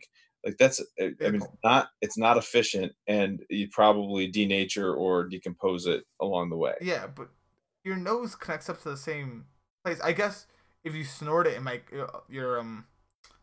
See, I can't remember all any of my terms now. The little flap between your lungs and trachea, your esophagus and trachea, like, does it go down to your lungs then? Like, what's the difference between snorting it? Or I guess do you just keep it in your nose? No, I, I, I guess I always assumed it was going to the lungs, but now that I'm thinking about it, that doesn't make a whole lot of sense. Just 'Cause a you want- Your lungs not going to process a solid. I mean, I, yeah, I don't know how those ev- evoli, evol, eh, I can't remember any of my biology terms. Alveoli. Eh, there you go, that word. Maybe well, wouldn't it sit right in the your bronchi tubes? hmm There we go. Well, Scientific. Uh, you know, that's that's. I, I don't know a lot of, about drug use at all, so I, I'm probably the wrong person to be even talking about this. But I, I- I guess when you consider smoking, smoking is essentially putting solids in your lungs. it is, but you have to burn it so that way it's like. It's not like putting solids in your lungs because you smoke it, it becomes like a gas. It's how you get a It's solid not just lungs. it's not just a gas. It's I mean there there are solid. Yeah, yeah, yeah. But it's not like that's why you smoke it though. That's why you don't just eat it. I feel like, or at least like try to snort it so it gets into your lungs. Hmm. But maybe I that. But maybe that's how that works. Maybe like if you were to open up an avid like heroin user, you'd see that they just have like a lot of heroin sitting at the bottom of their lungs. I don't know. Oh God, that would be no. that would be real scary. That's like a great way to not get me. Oh, tell you what, I'm, I'm pretty sure I'm never gonna do heroin, but Yeah, uh, you know, to to be perfectly honest with you, I, I haven't seen or heard much of heroin being snorted anyway. Like heroin is usually injected. I think. Yeah, but I just, yeah, I just, I just don't understand that. Anyway, fair enough. But ju- uh, if anyone knows, curious. No, please I gotta don't. Google No, it. Okay, it's too late. And Please do email us if you know. no, I don't want. Whether it be from hopefully not personal experience, but you know, If any medical workers know, or if you just do heroin. Listen, I'm not, I'm not one to judge. You don't have to tell me where you got your sources. Just tell me the information. Plagiarism is welcomed. what? No, you don't have to tell me where you got your sources. Maybe you know it firsthand. Maybe you got taught it. Maybe you looked it up. Anyway, Anyway, so- talking of smugglers, yeah. Back to uh, so uh, they're here at the plane, smugglers plane. Uh, they what's a Locke wants to know why Sayid doesn't trust him, Mm-hmm. and Sayid just says like, you know, for one thing, you're carrying that gun that you haven't told me about. And so Locke, you know, he talks about how he got the pl- gun, like, oh, we found the smuggler, he was uh, dead, like a priest uh, had, and you know, all this other stuff, and he has this gun, and he gives the gun to Sayid, and makes a comment of, surely he must earn some trust, and I love what Sayid says. 'cause oh, this is so good. this is definitely how I'd feel. I think this is how most people would feel of. And Sayid just says it like it is. No, no, no, no. I caught you with it, right? Yeah, That's why you gave it to me. Not because you're like, not because you trust me. That's because I Yeah. caught you. yeah, And- you and he you said- learned adaptability. yeah. not, not, tr- like, you know, that doesn't make you more trustworthy. no, just, you just adapted. Like, ah, beautiful. that's very good. like a champ. So Locke then offers to gain some trust to tell Sayid something he doesn't already know. So at this point, did you did did you know what he was gonna say? I mean, he kind he Oh, kind of amps his way into it. I thought it was for sure going to be the hatch. Oh, okay. For the life of me, I cannot figure out why he's not telling anybody about this hatch. We don't know what happened at the hatch that day. The light went on. I guess we don't, but but he wasn't telling anybody before either. So, in all fairness, in all fairness, to Locke's mind, Locke does not know anyone knows about the hatch until right now. Is the first time he gets revealed to him that Boone uh, let the beans out about the hatch. Boone let the beans out about the plane, but he didn't know about the hatch yet. Okay, fine, uh, you're right, but what is the point of keeping this a secret? I don't know. We haven't seen the hatch since the light turned on. Maybe But he was keeping maybe there's before. he was yeah. And we don't know why he's keeping the secret before. And honestly, yeah, we don't know why he's keeping the secret still. It's got those numbers engraved in it. Hmm. I don't Interesting. But yeah, we don't know why he's keeping it a secret. We don't know why he kept that when he saw that monster. Why he kept that a secret. Uh, yeah, it's true. Locke likes to keep his secrets. So, so what's it? Oh yeah, um, they, they you know they talk about you know so on and so forth earning trust, and Locke wants to tell Sayid something that he does not already know. So, you know, Sayid's a bit interested, and so back in the Moth episode, the one where caves you know caved in, caved, Jack is caved in Mm-hmm. and uh Sayid's trying to triangulate everyone. We talked about it earlier, but the part where Locke breaks the news to Sayid that it is him, Locke, the one that hit him over the head. Hmm. So, I and we spoke about earlier in the episode. Mr. Styles' feelings on this, which are he's happy with Locke, bit confused, bit you know questioning of how he was able to slip away and get him, but whatever. But love his explanation that you know you were trying to get to a place where what what exactly did he say? It's uh, Locke said he was doing him a favor. The distress said it killed them all. Right. Does that sound like a place you want to go? yeah, Yeah, I love that. That's because it, it totally. it's a rational argument. Yep, absolutely, and and it does not give away his position of I don't want to leave. Yeah, so it's, it's a good argument. Uh, Sayid, you know, he wanted to find the source, and Sayid is like, you know, why, why, why tell me now? Why not sooner? And Locke, you know, Locke goes, oh, I didn't think we would have a reasonable debate about it. So, uh, and then there's questions on did Locke burn the raft? Yep. And Locke is, listen, when they thought it was Jin, the survivors, we, at least I, I knew it was Walt, but the viewers are usually, they're probably led to believe it's Locke. Because, you know, when it first Yeah. starts burning, Locke's looking at it. You're led to believe it's Locke, but it's not. It's Walt, and Locke just covers up for him. Yep. But Locke tells the truth. I did not burn the raft. No, he knows who did burn the raft.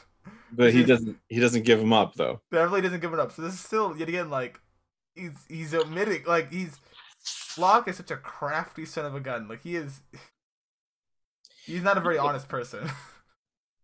He is, but I'm I'm worried about what he does next. he's a webble eyes. So you know I I don't know who burned I well I I did not burn the raft. Technically the truth, but mm, okay, Locke. Sayid brings up this hatch Boone spoke. What about this hatch, Locke? And Locke acts confused, like, what hatch? I don't know, no hatch. The, the plane has two hatches. One in the back, one in the front. Uh, And Clever. Sayid, Sayid event yeah, Sayid eventually puts his gun down. But we'll see later in the episode. Sayid Sayid could his his lie detector is better than we thought because he, know, yeah, I mean this is this is clever by Locke, but also pretty gutsy because he knows that Sayid's a human lie detector. So, like he, he allegedly Locke. You know, maybe he thinks he has the gusto enough to get past that. maybe I mean he's te- not technically lying. The plane does have two hatches, so maybe that's maybe he's getting off on a technicality here. like he did with the burning of the raft. I did not burn the raft. right, and I've only Sayid asked him, "Do you know who did burn the raft?" Be like, "Huh." you know no." I, I'd give Locke a lot of credit if that's what he's doing. If if it's if it's I'm gonna find a way to say this without lying, but without giving up my position. Like Mhm. good for him, man. Yeah, definitely. I'll give it to him. So, and this is where we get uh the next flashback, uh, which is uh Asan is a Asan. Is, so they're they're at a market. Asan, Sayid, and talks about how he's not afraid to die, but of the innocent lives that will be lost. So you really feel bad for Asan here. Yeah. he he doesn't want to hurt people. For sure. because listen, I was with you. My thought was, oh, Asan is just afraid to die. right? And that that was my first thought as well. But it literally says it flat out, not afraid to die, just doesn't want to hurt people. Mm-hmm. Uh, and Sayid, Sayid, he's like, you know how uh, you see the depictions on some uh, cartoons, TV shows, whatever, where it's like devil on one shoulder, angel on the other, right? And I actually think Sayid was he's like both. You know, one of him dressed up as an angel, one dressed up as the devil. Now this is the devil Sayid. Like, uh, innocence will die, yes, but it's for the greater good, Uh huh. right? He was the angel before, but the devil's been paid off here. So, ah, it's uh, I, I guess I mean the angel's probably been paid off. My bad. Right, right, right, right. So, ah, it, it's uh, it hurts, man. It it does. And It, to win him over, to win him over, he tells Hassan that he, he too, like he lost his, as we said, wife. You don't know. Uh, he lost someone as well, and it is their duty, you know, to kind of do this for them in their name, and this kind of wins Hassan over. Because you know what, it was fate that brought them together, and he would like Sayid to do it with him. To which Sayid Oh, says man. yes. yeah, that, that's like he's convinced him too well right there. Like he's he he's playing with this. Hassan is definitely in a very fragile emotional state, and Mhm. Sayid is playing with him. You know, I, I- not not playing for the fun of it, but you know, he's he's toying with him. yeah, for sure. Yeah.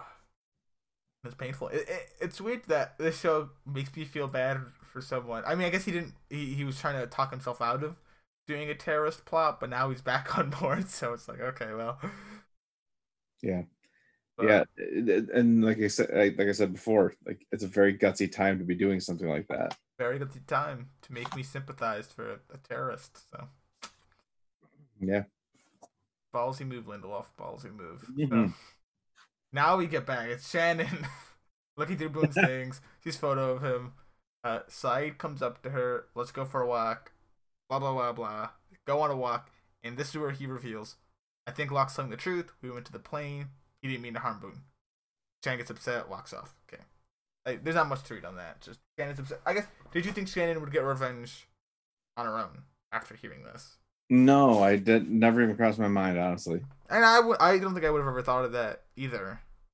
Just because of the Wait. Shannon, just who she is as a character normally. Yeah, and not not only that, but it, to to go up against Locke, you got to be like formidable. Like No, but uh, I think I think it's the naivete of her that th- makes her also do it too. That like, I can take down Locke, and to be honest, she kind of could have. You know, if no one else came, like she, if it was just her and Locke, it looks like she probably could have won. yeah, because Locke was trying to reason with her, and it didn't look. It was not too effective in Shannon's eyes. yeah, I, I guess, but I, you know, I I, I still am, would not. I, I wouldn't bet the house on on on Shannon in that. Oh, you'd be part of his sheep. You'd be in his all those sheep that left his pen. You'd be there. All the pen, all the fences would be like on the ground down, and you'd still be right in the middle. You know where to stand. You know your place.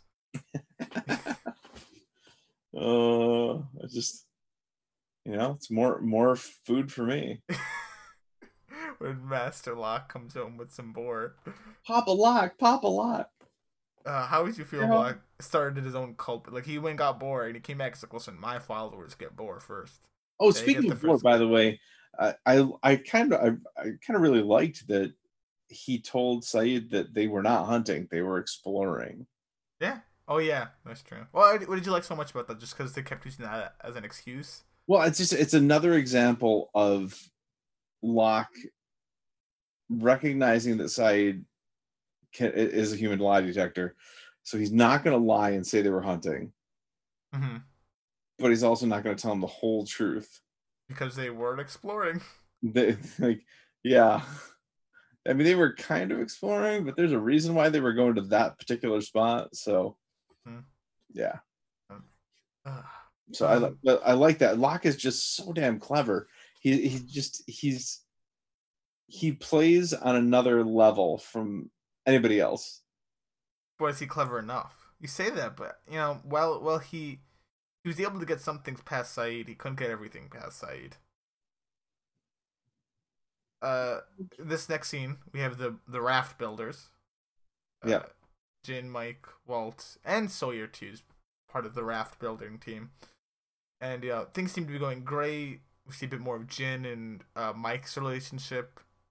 In terms of, you know, they used to hate each other hmm uh, at heads. Now, you know, they're pretty friendly. Jin's learning more and more English, seemingly. Yep. Uh, and here's where we see Walt. He's asking questions, you know, as kids do. And he, he asks the question, what if, you know, we die? Or they die? Can't Yeah. remember if it's if we die or they die, but it's if they were on the raft. What happens? I think Yeah. it's we. Yeah. What happens if we Yeah. die? And Yeah, he asks about all kinds of things. What if it capsizes? Yeah, like sharks tips Sharks, over. Yeah. But what happens if we die? And Mm-hmm. Mike just says we won't. But Walt cites Boone. Of like Boone did. yeah. So that that's very short lived. Um, because soon Charlie comes over asking Mike uh, help with the baby. Mike can't help. Jin can't help. Uh, Charlie a- even asks Jin for a son, and I love his mom just no. Just like no, no. He clearly had it. Not even that, It's just one big no. Yeah. He's done with her. So there you go. And then Sawyer comes by and says like a snide comment about keeping that baby quiet. Which, by the way, I completely agree with Sawyer on this. Your team's Sawyer all the way. I'm. Team Sawyer on this and this argument certainly. Yep. It's good, good on you, Sawyer. Keep that baby quiet. And the baby seems to stop crying when Sawyer talks. So I just love, I love this next scene of like Charlie catches on to this. You know, he's like, talk again. And he talks, and the baby goes quiet. And then you see Charlie like following Sawyer. Sawyer's like trying to like get away from yeah, Charlie. Sawyer's, Sawyer's like cursing him out, but it's calming the baby. Yeah, he's like, what? What the hell are you doing? Yeah. Uh, good comedy right there. Uh, yeah, it, it's nice, nice touch. Yeah. Uh, we finally get back to Jack. He had his nice little nap. Uh, I guess sleep pilling induced nap, and uh, when he get wakes up, he notices the key around his neck is gone for the gun case, and he immediately thinks it's Locke, Mm-hmm. which I mean we already know Jack's right, right. uh, Like to Jack, Locke is enemy number one. And Yeah. we know why from his perspective. It all makes sense from Jack's perspective. Why Locke is enemy number one. So Yeah, I guess. I, I from Jack's perspective, I'm not saying in to- like reality he is enemy number one, but from Jack's perspective, I can completely understand. He heard everything Boone said. The plane, this hatch, uh, Locke didn't tell, Locke didn't stick around I even tell him everything. You know, just so many things. So hmm Locke's enemy number one must have been Locke that took it. And when him and Kate go out to try to hunt Locke down, Sayid tells him, no, it was not Locke. And we get a jump cut to Shannon storming in the jungle, opening the case and getting a gun. Yep. Who do you think took the key, though? Was, do you think it was him? Like Shannon asked him to? Or he just can assume Shannon did it? Or did he even see Shannon do it? Oh no, I I definitely think Shannon did. I I do not. Yeah. She that that she asked Sayid to. Yeah, I agree. And I think that Sayid didn't even see Shannon do it. I think Sayid just heard them talking about it and then put two and two together. I think I think you're probably right. Okay, okay. So. Yeah, yeah. Uh, Now I do really question like was somebody with Jack while he was sleeping? It seems like Kate was. that's what I mean. Yeah. So uh, I guess Kate wasn't there the whole time. Is my only assumption. Because yeah, that's my only assumption. It's just she just happened to be there when he woke up and Yeah. intermittently left. Listen, if she got up to leave every so often, Shannon could easily just wait around. Kate gets up to do whatever, take key, leave. So, I'm I I can believe she got the key, too. Mm. And Jack's probably like exhausted as all hell. So Well, uh, yeah, I'm, I'm not questioning that she got it from Jack. I'm questioning that nobody was there with Jack. And, and you know what kind of bothers me, by the way, is that Shannon knows where the guns are. That means these guns are terribly hidden. They know where the key is. They know where the guns are hidden. Yeah.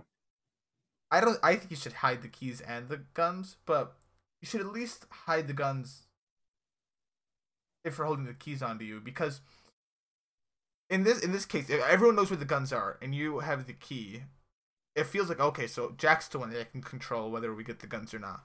But Mhm. that's not the case because anyone, anyone of the survivors can decide, you know what? I want to be the also the security guy. And they just go to the gun case and then they hide it. Now, yeah, Jack, you have the key.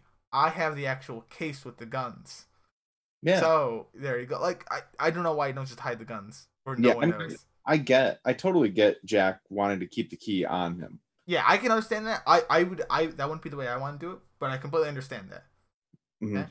That, Yeah, but but you're right. The case should not be accessible to anyone. It it should should, be not be public knowledge. It should Shannon should not have known where it is. Uh, maybe it is not public knowledge, and she's part of the elite few. She's one of the survivors we know, but sh- th- that's too many elite few if Shannon's one of them. hmm So may- maybe Sayid told her one time in like chit chat when they were at their picnic. Hey, that gun case. It's by the third tree on the left. Like I don't know. Yeah. No, I- I think you're right. Yeah. Ridiculous. Terrible security.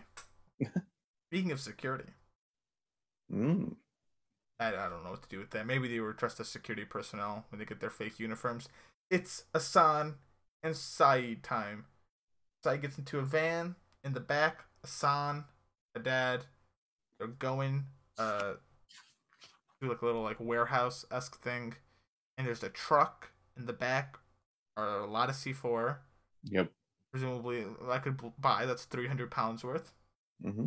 So, is it three thousand or three hundred pounds? I think this is 300.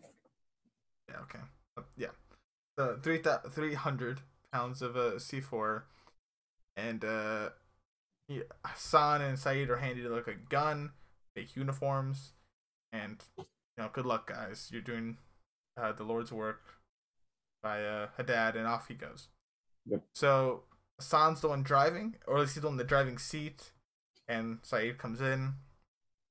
And Sayid tells Hassan to stop. And it sounds like no, no, no, no, no. We don't, don't, don't chicken out now, Sayid. We can do this. Which to me, like, Hassan willing to do it now, right? Makes me feel so bad because Sayid talked him into it. I know. Like, this is all Sayid's fault, whether it was for the good or for the bad, right? This is Sayid's fault right now in terms of, I mean, uh, maybe CIA's, but Sayid has something to do with it, right? He was Yep. complicit, even though he was threatened, but still complicit. Yeah, and, that's that's a lot of guilt to, to carry around. Mhm. Oh, and it's gonna get way worse because so Sayid confesses that he's working with the CIA and he will give Hassan ten minutes to run away. On ten minutes, you can go, just go. And rather than take that ten minutes, Hassan is just in disbelief. Now they were in this together. Why, you know, how could you do this to me? And Sayid, and this is probably might have been his grave error in this case, was actually revealing like that Nadia, the person he said was gone, was Nadia, and she's alive, and they're kind of you know threatening her. This Yeah, this is- enrages Hassan so much that he's been used for this to get like a woman, Yep. and he he th- this enrages him. This gets him so angry. He pulls the gun on Sayid, and he just like he's so he's rambling about how angry and just he's so angry. Yeah. I, I yeah. Now we we of course know Sayid doesn't die here. yeah, so, in fact, we know also that I actually no, we don't know how soon afterward he gets on that plane back. So we, he could have gotten shot, but Yep. that's not even the case. Uh, Hassan is so angry, and you know so mad. Asana ends up shooting himself. Yeah. So that is a heavy load to bear for Sayid. That is Yeah. God. that- Sa- Sayid, the, the the more I think about this, I'm not sure there's anybody on this island who ha- would have more trauma in his background than Sayid. This is this is that or Sawyer. I mean, Sawyer definitely had some trauma. So Sawyer did from He a very kill young guy, too, age. and he did kill a guy. He did he he killed a guy and it was the wrong guy. hmm for sure and and that's for sure will mess you up but Sayid like just infiltrated a terrorist organization to save this woman that he's been hunting for for seven years. And in order to infiltrate them he had to betray the trust of a friend and then watch him kill himself because of Sayid. Not, not even betray the trust literally talk him into committing like a, Yeah. a, a heinous act. Yeah and that's to say nothing of all the torture that he had to do while serving in iraq. That's true. You, he's probably also been hardened by it, but Yeah, but he's Definitely. but he seems pretty well adjusted. I mean, yeah. a little weird, but you know, whatever, I guess. But to me. yeah, uh, how unfortunate is it that it was Assam in the driver's seat and not Sayid? Because how much more control would Sayid have had? Uh, if he had the gun, that's what I thought of too. Because I, I know how this ended, and I was I was curious to see the handoff of the gun. Yeah, Like like if Sayid was going for it, or if like I saw like, if they did anything deliberate. It didn't seem that way. Just a dad handed it to Hassan, which makes Mhm. sense. He knows Hassan better. That's Yeah. fine. Uh, so is what it is. yeah. But if but if Sayid's in the driver's seat, he can kind of literally force Assam out. and Well, no, no, I don't think the driver's seat's what can do that. I think if he has the gun, he can force Hassan. well, out. for sure, yeah. The, I mean, the gun, that absolutely. That's what, that's what, I, I don't I don't think even if he's in the driver's seat, it would have done anything. Well, if he's in the driver's seat, he could have driven away somewhere. Like that was the other thing is like this whole thing took place right in that warehouse, right? Yeah, they never left. Like where where was where was the other guy? Oh, the dad, he left. Did we see him leave? I couldn't remember. Yeah, they, well, they got in that white van to um. They left, brought him there, his truck, wished him luck, and dad left yeah. with the guy that was driving. I feel like Sayid could have been a little stealthier about this and and let Hassan uh, uh, let Hass- Assam get out of the warehouse, drive a little way, and say, Assam, I, I really got to go to the bathroom or something. We got to stop. No, well, sorry. I, I, I feel like saying you have to go to the bathroom. Well, no, oh, that, okay, that that was the that was the wrong thing. But like, I'm gonna be sick. I'm gonna throw up. I need to like throw up. Look, No, we gotta uh, pull over. But then, what if it sounds like no, no, no? Like you, you might go down a road you can't go back from if you let him drive. And also, he's trying to do him a favor. He wants to let him be free from this. He doesn't know Hassan's gonna try to kill him. Hassan's gonna kill himself. He wants to do him a favor so he can run away. The CIA doesn't catch him. If he drives off with him, you know, this might end in like him being intercepted. This might end in like, you know, what if it just I, I can see why he did it this way because he wants to give Hassan the chance to get away. Okay, well, he at least screwed up in telling some about Nadia. Yeah, I think yeah. He, I guess he should have. I yeah, I, I think he should have lied about him, know, He doesn't. but he he didn't know. He doesn't even need to lie. He can do pull a John Locke and say something like, "The CIA is making me do this." Yeah, literally. You know, th- that that's not a lie, but it's not everything. It's not the whole truth either. So the CIA is making me do this. Uh, you got to get out of here. I feel like he would probably ask though. What are they making you do? Just by the way Hassan sounded, but maybe not. They're making me get you to drive this out of here so that they can intercept it, and they're going to arrest you and throw you in jail for the rest of your life unless you get out right now. That'd be pretty. that, that'd be pretty good. Yeah. That's, that's Yeah. not a bad one. Good. So anyway. Um, it's very sad tale. like this mission is not going to be completed and there's nothing you can do to complete it the cia has got us Hook, line, sinker. So yeah so Or- i mean i I- feel like there there's a better way that Sayid could have handled the situation probably. It- and, it and i'm sure he he is living with that Mhm. at this point Um, we see we uh cut back. So it's the jungle. Sayid, Jack, Kate. They're running through. Jack's still weak, collapses, and Kate stops to help him up. So we have just Sayid now running through, and he stumbles upon Shannon holding Locke to gunpoint. Uh, Mhm. Shannon does not believe Locke. He, she knows that he did it. He killed Boone. And I, I found the count. I mean, Sayid tells Shannon, "Hey, you've never fired a gun before." you know, like the typical lie, trying to get her to calm down, and she just goes and shoots the gun. yeah It's like now I have. There you go. That argument is now null and void. I don't know why. There's something so petty about that that I love. Anyway. you know you know i i just gotta jump back a little bit just to the the flashback timeline not to the specific flashback but but this is what two days before the flight Yeah. so it seems Oh yeah, I was Um, gonna, I was gonna touch on this. Uh, wait, how what about Nadia? Like, Yeah. yeah, It oh seems- yeah. It seems Mhm. odd to me that Sayid has just basically discarded Nadia for Shannon at this point. Mm-hmm. So we can we can um talk about that. Let's talk about that more near the end. Okay, Okay. that's fine. yeah. So I, I I want to talk to you about that because I thought about that too, and then I rationalized it. Okay. Oh wait, no, but then. Okay, maybe not unrun. Uh, okay, no, go. Uh, we have. So at this point, um, you know, we're at, we're at the gunpoint, lock, uh, at gunpoint by Shannon. Uh, Kate and Jack stumble. You know, they catch up finally, and I, I like they show Jack. They they show a glimpse of Jack, and he just has a real face of contempt. So you can see he does not. Him and Locke are still at Ed's, and Oh yeah. all right, this is not not great. And Locke saying, you know, it was an accident. I mean it. And Shannon goes to shoot Locke, and he goes to the ground, but Pushes her to the ground, and by doing so, Locke was not completely. He was, his, he was merely grazed along the Mhm. head. How did you feel when when Locke went to the ground?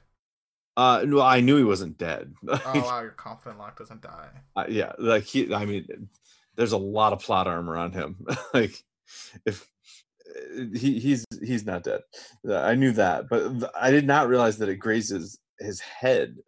Like, it, I I thought it was his shoulder or something. hmm Like that was awfully close. Yeah, yeah. So head gets grazed, Mm-hmm. and uh, what's it? Sayid tries to like apologize to Shannon, but she's she's bitter and she you know she runs off. Wonder Mhm. how um Sayid's gonna do. I can't remember. Did she ha- take the gun with her? I don't think so. I think I think Sayid got the gun from her. I can't quite Alright. remember, but I I don't think Sayid would let her storm off into the jungle with the gun. Yeah. I I'm pretty confident. Though maybe she has the keys. I don't know. But I, I I'm not gonna worry too much about that. Okay. Uh, and yeah, Locke has his wound. Uh, and Jack, now that now that uh, Shannon's gone, just kind of looks at Sayid with like disgust, and you know, Locke is bleeding quite a bit and looking at Jack, you know, the Mhm. doctor who heals people and usually takes it pretty seriously. But Jack just looks at him with disgust and just leaves. Doesn't an offer to help him or anything. Just Uh, yeah, that's true. I never made that connection. so gives a bit of a message how Jack feels towards Locke. Not really quite a secret, but bit of an affirmation affirmation right there. Yeah. Uh, and here, finish up the side plot.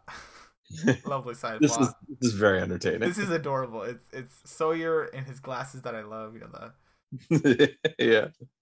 the mutant glasses, and he's he's just reading a car magazine, and the That's so baby is, so much at peace. And every time he stops, he like stop for a moment and look up at Charlie after he reads it, like probably a paragraph or a segment. The baby will start getting a little like you know annoyed, and then turns like more. Come on, keep reading. It's like this, this is a real thing though. Like like this you can't rationalize why what calms a baby. Like you just don't know what it's going to be. But if it stops, they will start to get cranky. like so uh, when my oldest son was a baby like he the only thing we could do when he got really worked up and it wasn't a di- dirty diaper and it wasn't that he was hungry and it wasn't that he was gassy he was just crying we had no idea why the only way we could calm him down was we had a a big bad voodoo daddy cd which is a like a a swing band like you know you know what I know swing, swing is. Yeah, I know swing. yeah like it, and it's like really fast and loud and he would calm right down he would he would fall asleep listening to swing music this is no joke Do you like swing music? Have you tried showing it to him? Like, son, this was like zero since music. you know what I, I i haven't we should try that actually See if he likes it. He's like, ah, this is terrible. he's having all Dad." kinds he's having all kinds of trouble falling asleep these days so maybe i'll we'll try swing music I like to imagine he hates it now. He's like, that's terrible music, Dad. only only a baby would like that music.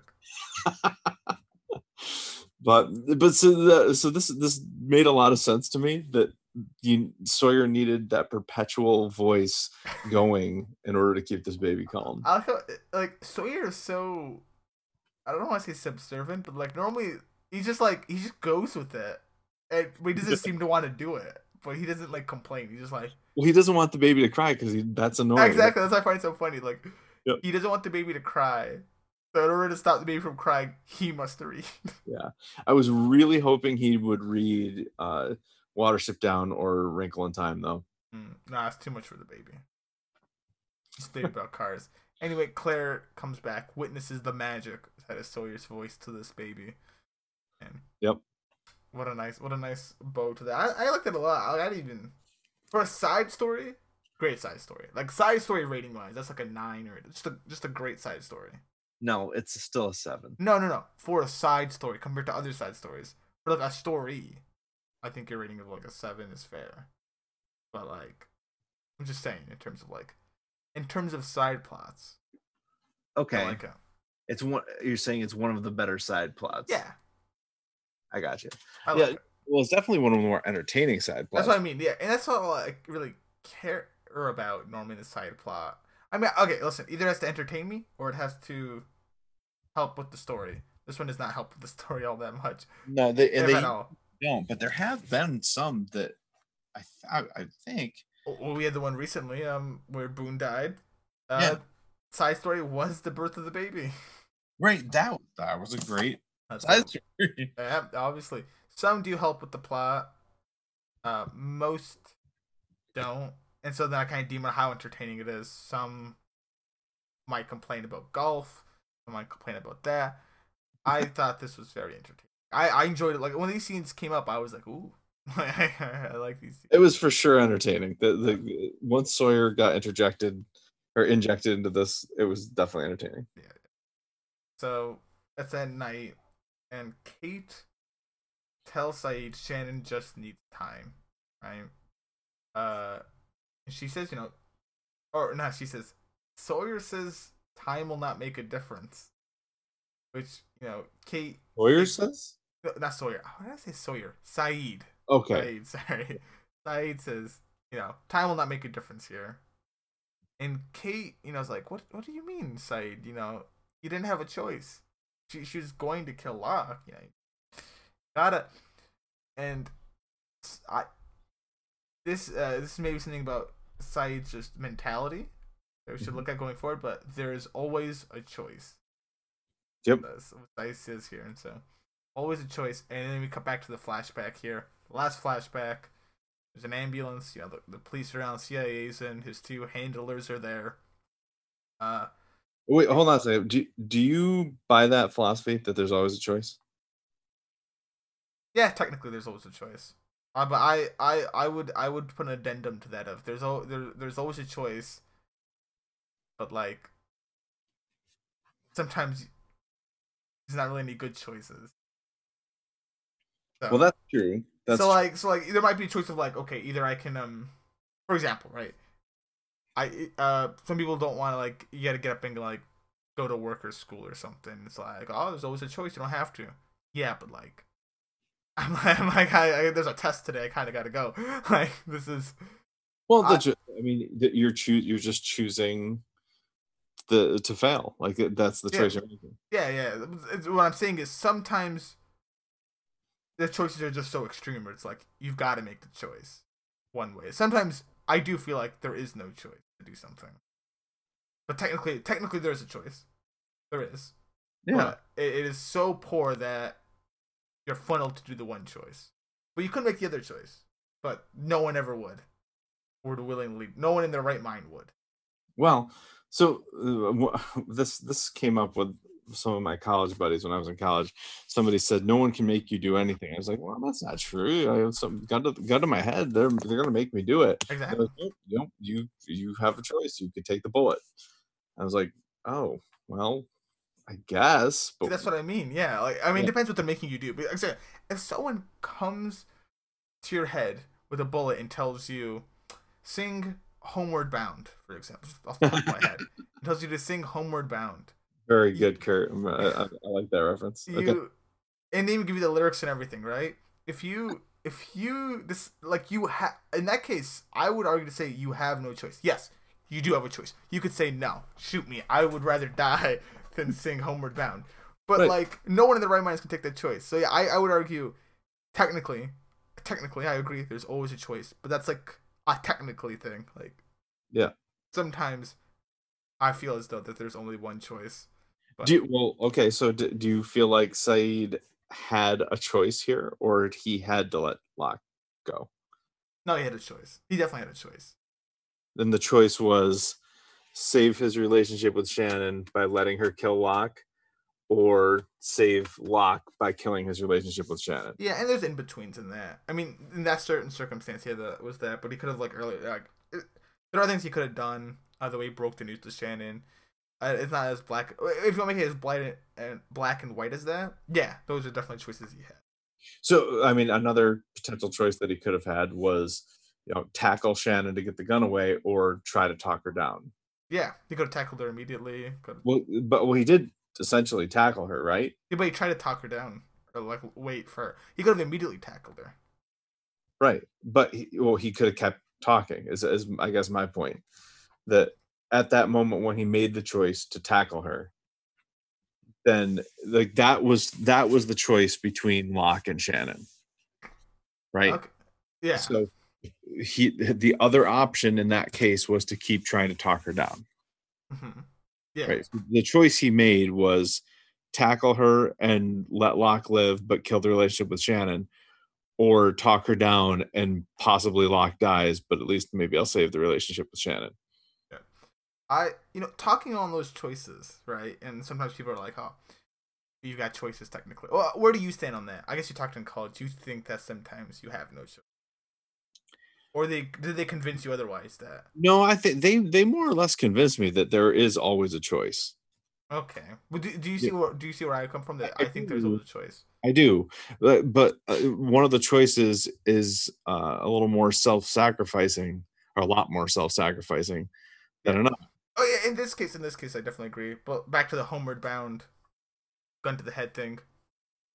To me, there is no choice in that. Now there is a choice, but But I could, I, you know what? There are some people I think that would rather die than sing in front of other people. I, I, I mean, I, I, fair enough. Fair enough.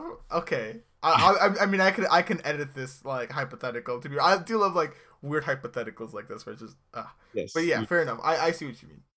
Yeah. But, But- I, I want to talk about. Go ahead. You you lived in Germany for some time, or at least you went. Uh, well, I studied. I, t- I did a term abroad in Germany. Yeah. So I don't know how much German you know, but do you know the term for uh, Zugzwang? Zugzwag? It, it's a chess term. I, I should look up. Can, can you look that up for me? Zug. Uh, I can, I can, yeah. It's a chess term. It's well, it, it's a ger- it's a word from German, but it's typically used in chess. I know. But can, I, I guess spell it because I don't think you're pronouncing it right. Uh, Z U. Yeah, let me type it. I think it's Z U G U G Z. Yeah, W A N G. Zugzwang. Zugzwang. Okay, there you go. Yeah. Okay. Uh, it's uh, well, Zug, Zug is uh, train. I don't know what Swang means. Well, it means something like that. It, so what it means is basically when you have two crappy decisions and you have to make one. Yes. And it's used. Uh, people use it in chess sometimes because you know they're they're, they're in a Okay. zugzwang. They have they have no good decision to make, but you gotta make like the lesser of two evils here. You- You've been Right. played here. You're lose a piece. You gotta choose one. So I've always, I was in i English. I've always heard of Hobson's choice. oh, I never heard of that Hobson's choice.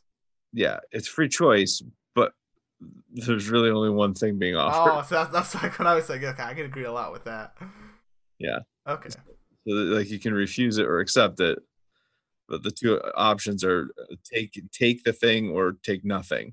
It's basically take it or leave it. Um, so I guess it's a little different than Sukswang, but um, it's Hobson choice is, is like, you know, kill Locke or don't kill Locke. No, that's not it either. It's not quite that, yeah.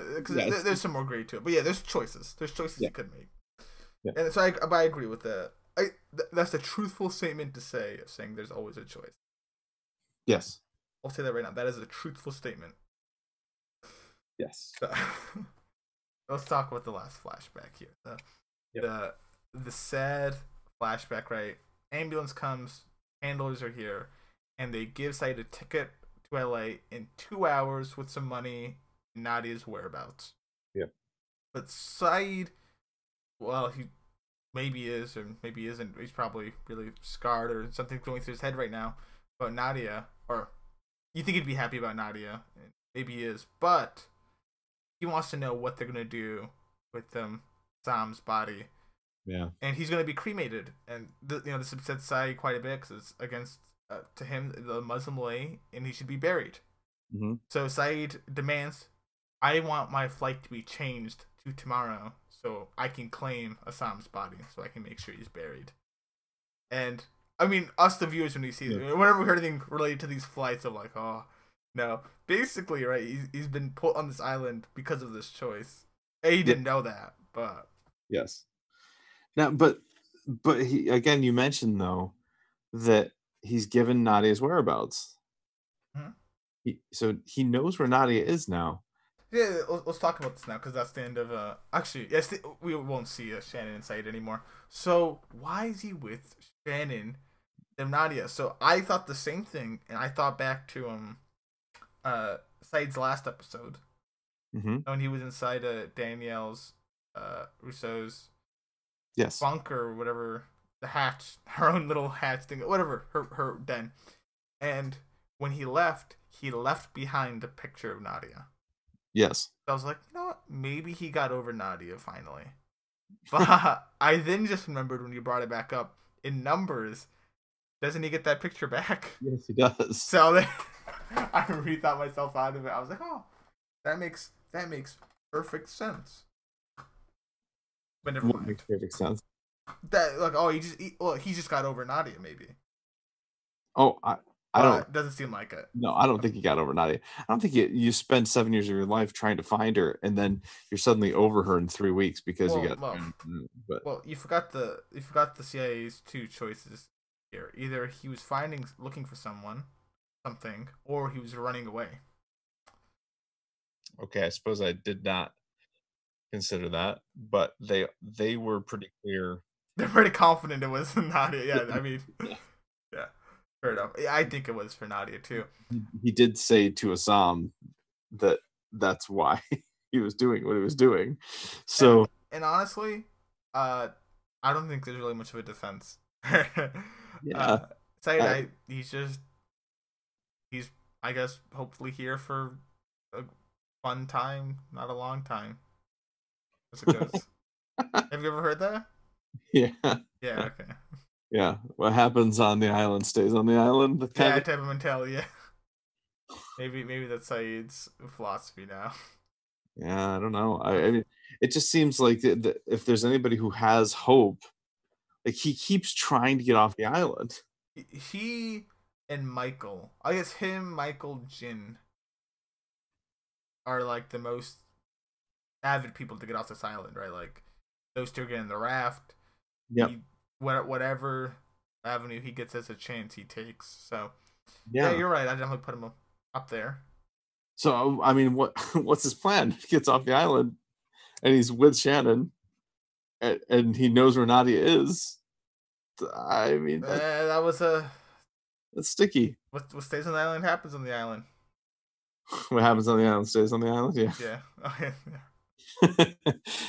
yeah. I don't know. I, I I don't know. I don't know if I if I like that very much. I don't know. Yeah, you might not. That's yeah. So there you go. so I, I I thought I had a solution to that, but then I remembered that he oh wait, he found the photo. So Yes, he did. anyway. This last scene. A good scene. Mm. A pretty nice scene. Cause it, you just get locked by the fire. And that's it. So any thoughts on the episode as a whole? Locked by the fire, and, and that's it. Yeah. No, come on. Okay. so so he's by the fire and Sayid comes up to him and you know gives a little small talk, hey, your head okay, so on and so forth. And you know, Locke apologizes to Sayid for what it costs him. Probably, you know, Shannon's relationship or his relationship with Shannon. But Yep. thanks him.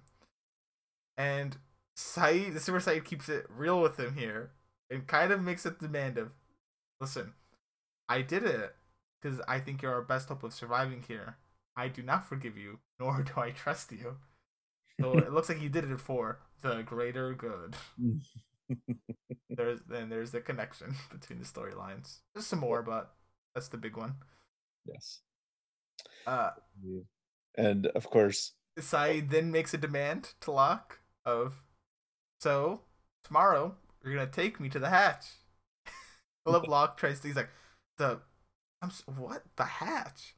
What do you mean? It's it, as he's trying to like you know BS his way through this. Sayid just cuts him off and says, "No more lies. No more lies." so he has known all along that he was BSing. He knew that he was BSing back there.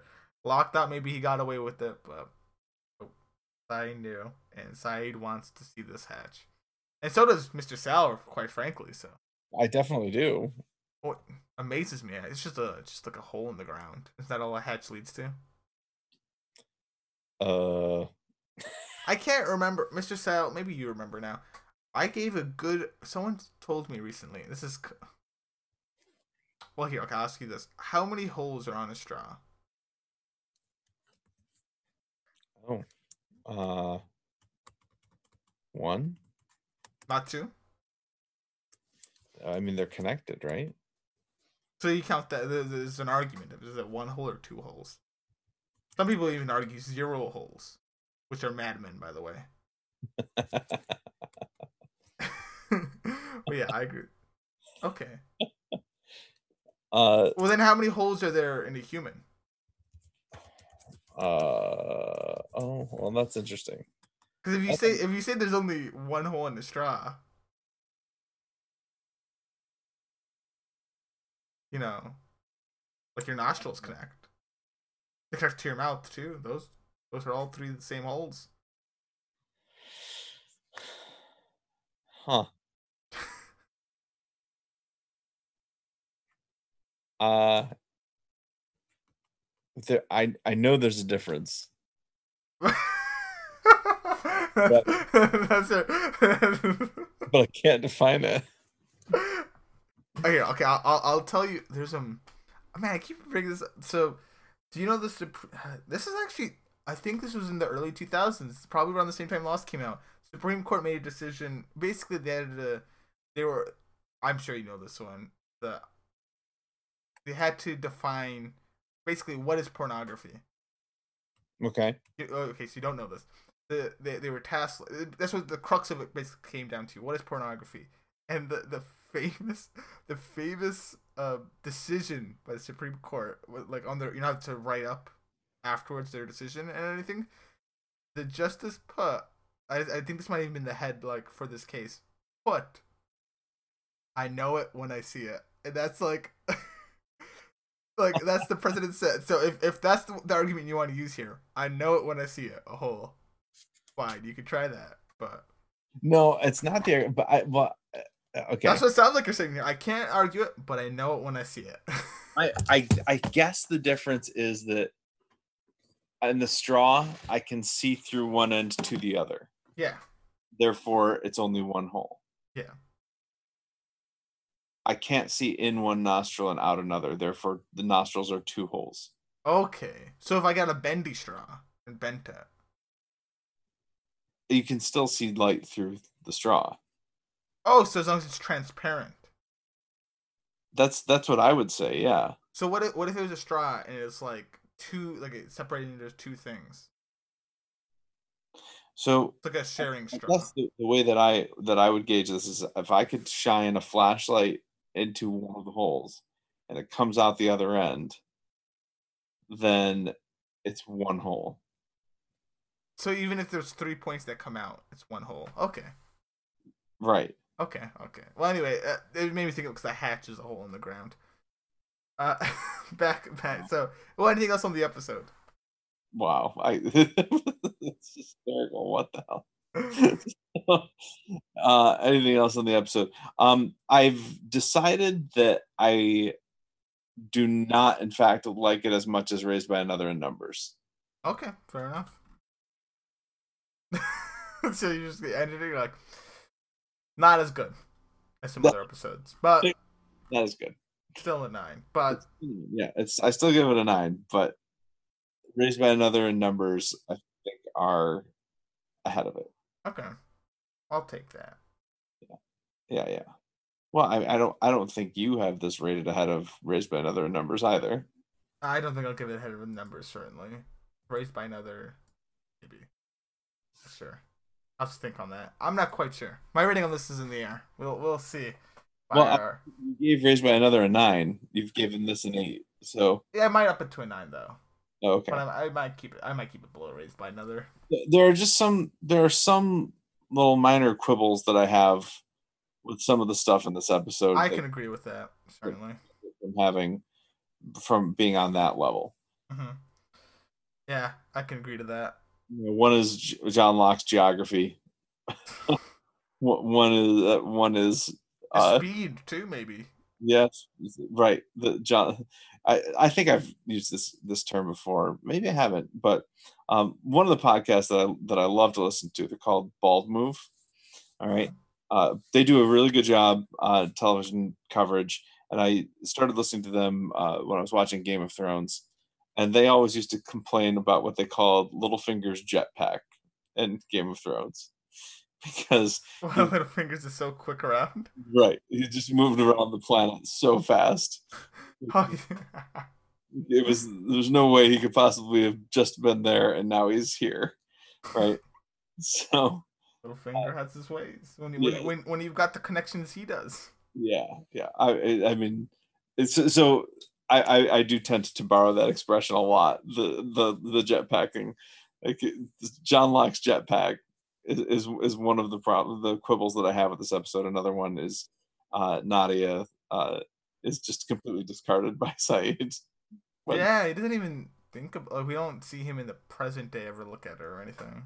yeah so uh th- those are just a couple of the minor issues that i have with this but otherwise i, I love the episode I, I think that the the walk that Locke and Sayid take and everything that transpires there is is phenomenal the flashbacks are excellent like so this, is this is a great episode So you can probably have a sneaking suspicion that at some point in the near future, maybe even next episode, we'll see more Sayid with Locke. so i wanna i Do want you- to hope so Yeah, you want to hope so. Maybe. But would you rather see Locke and Sayid or Locke and Jack? Locke and Sayid Okay. I understand that too. I mean Locke the- Jack would be a lot of Jack yelling at Locke. Yeah, and I was wrong before when I said that I don't need to see Sayid in the next episode because I forgot that the this ended like very uh intently. We're going to the hatch. How so? How would you feel the next episode is this? It's Locke going to the hatch, but he's writing on a sheet of paper as he goes. He gets to the hatch, turns back, gets back to the beach, puts it, uh, or gives the paper to Charlie. Like, hey, Charlie, he gets it to Sayid. It's the way to the hatch. Thank you. And goes on about the episode. Sayid's never shown. Sayid is never shown. Sayid's never shown. Just just a mention of it. Um, I th- I think that would be ridiculous. I, I hope that's not the way it goes down. Okay, well, you might be in for disappointment. We'll have to see. Wow. No, no, I'm. Actually, here, let me let me let me make sure because I just, I just gotta quickly, quickly make sure that uh yeah you'll be fine. Okay. Good. I'm pretty confident you'll be fine. You'll be you will be pleased with next episode. All it right. probably won't be your favorite. I'll tell you what. I am going to be very disappointed though if we don't get any follow up on this. You need to bring me to the hatch. No more lies. Like if, if we don't get any follow up on that next episode, I'm going to. Okay, I'll I'll tell you this for sure. We will see the hatch next episode. Oh hallelujah! Okay, we will see the hatch. The last, the hatch? I don't know, No. but we will we will be at the hatch. Who's there? I I can't say. well, the last time we saw it, it was glowing, and we haven't seen it in two episodes now, it's, called- yeah, the light in the hatch is on. which is I, I just insane to think about.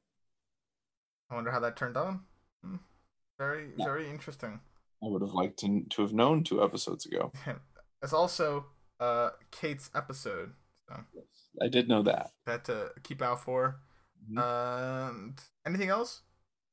Uh, no, I'm I'm good. I'm I'm actually really looking forward to the the last three episodes. Uh, I, I'm I'm very I'm a little skittish about the Kate episode because, uh, first of all, I see the drop off on the user ratings in IMDb, but second of all, uh, I I loved Tabula Rasa. Love it. Still a top ten episode for me. I, I do love this the, the polar extremes. yeah, uh, but whatever the case may be, was The worst episode for me. I know it's your least favorite. It's one of my one of my bottom, I'd say five or so Mhm. uh, of the season. So really, th- this could be anything. So I, I will tell you there I definitely can think of some bits you will like. Well, that's good. Take you know feel feel glad about that. Um, and you, the listener, yes you. Uh, thank you for listening. To email us showopperspodcast at gmail.com. More specifically, if you know why people would eat heroin. We are very curious to that. Some more than others. Won't say names. It's not what we wanted to know. Some more than others. We won't say names. No. Uh, You're not even asking the question right. Like the, what we were not sure about is if you snort it, where does it go? Yeah. Oh yeah. That yeah. Why snort it? Can you eat it? Can you? What happens if you snort it? Yeah. Like where does it go? How does that work? Why snort it? Does it even work? Like uh, is is Charlie just?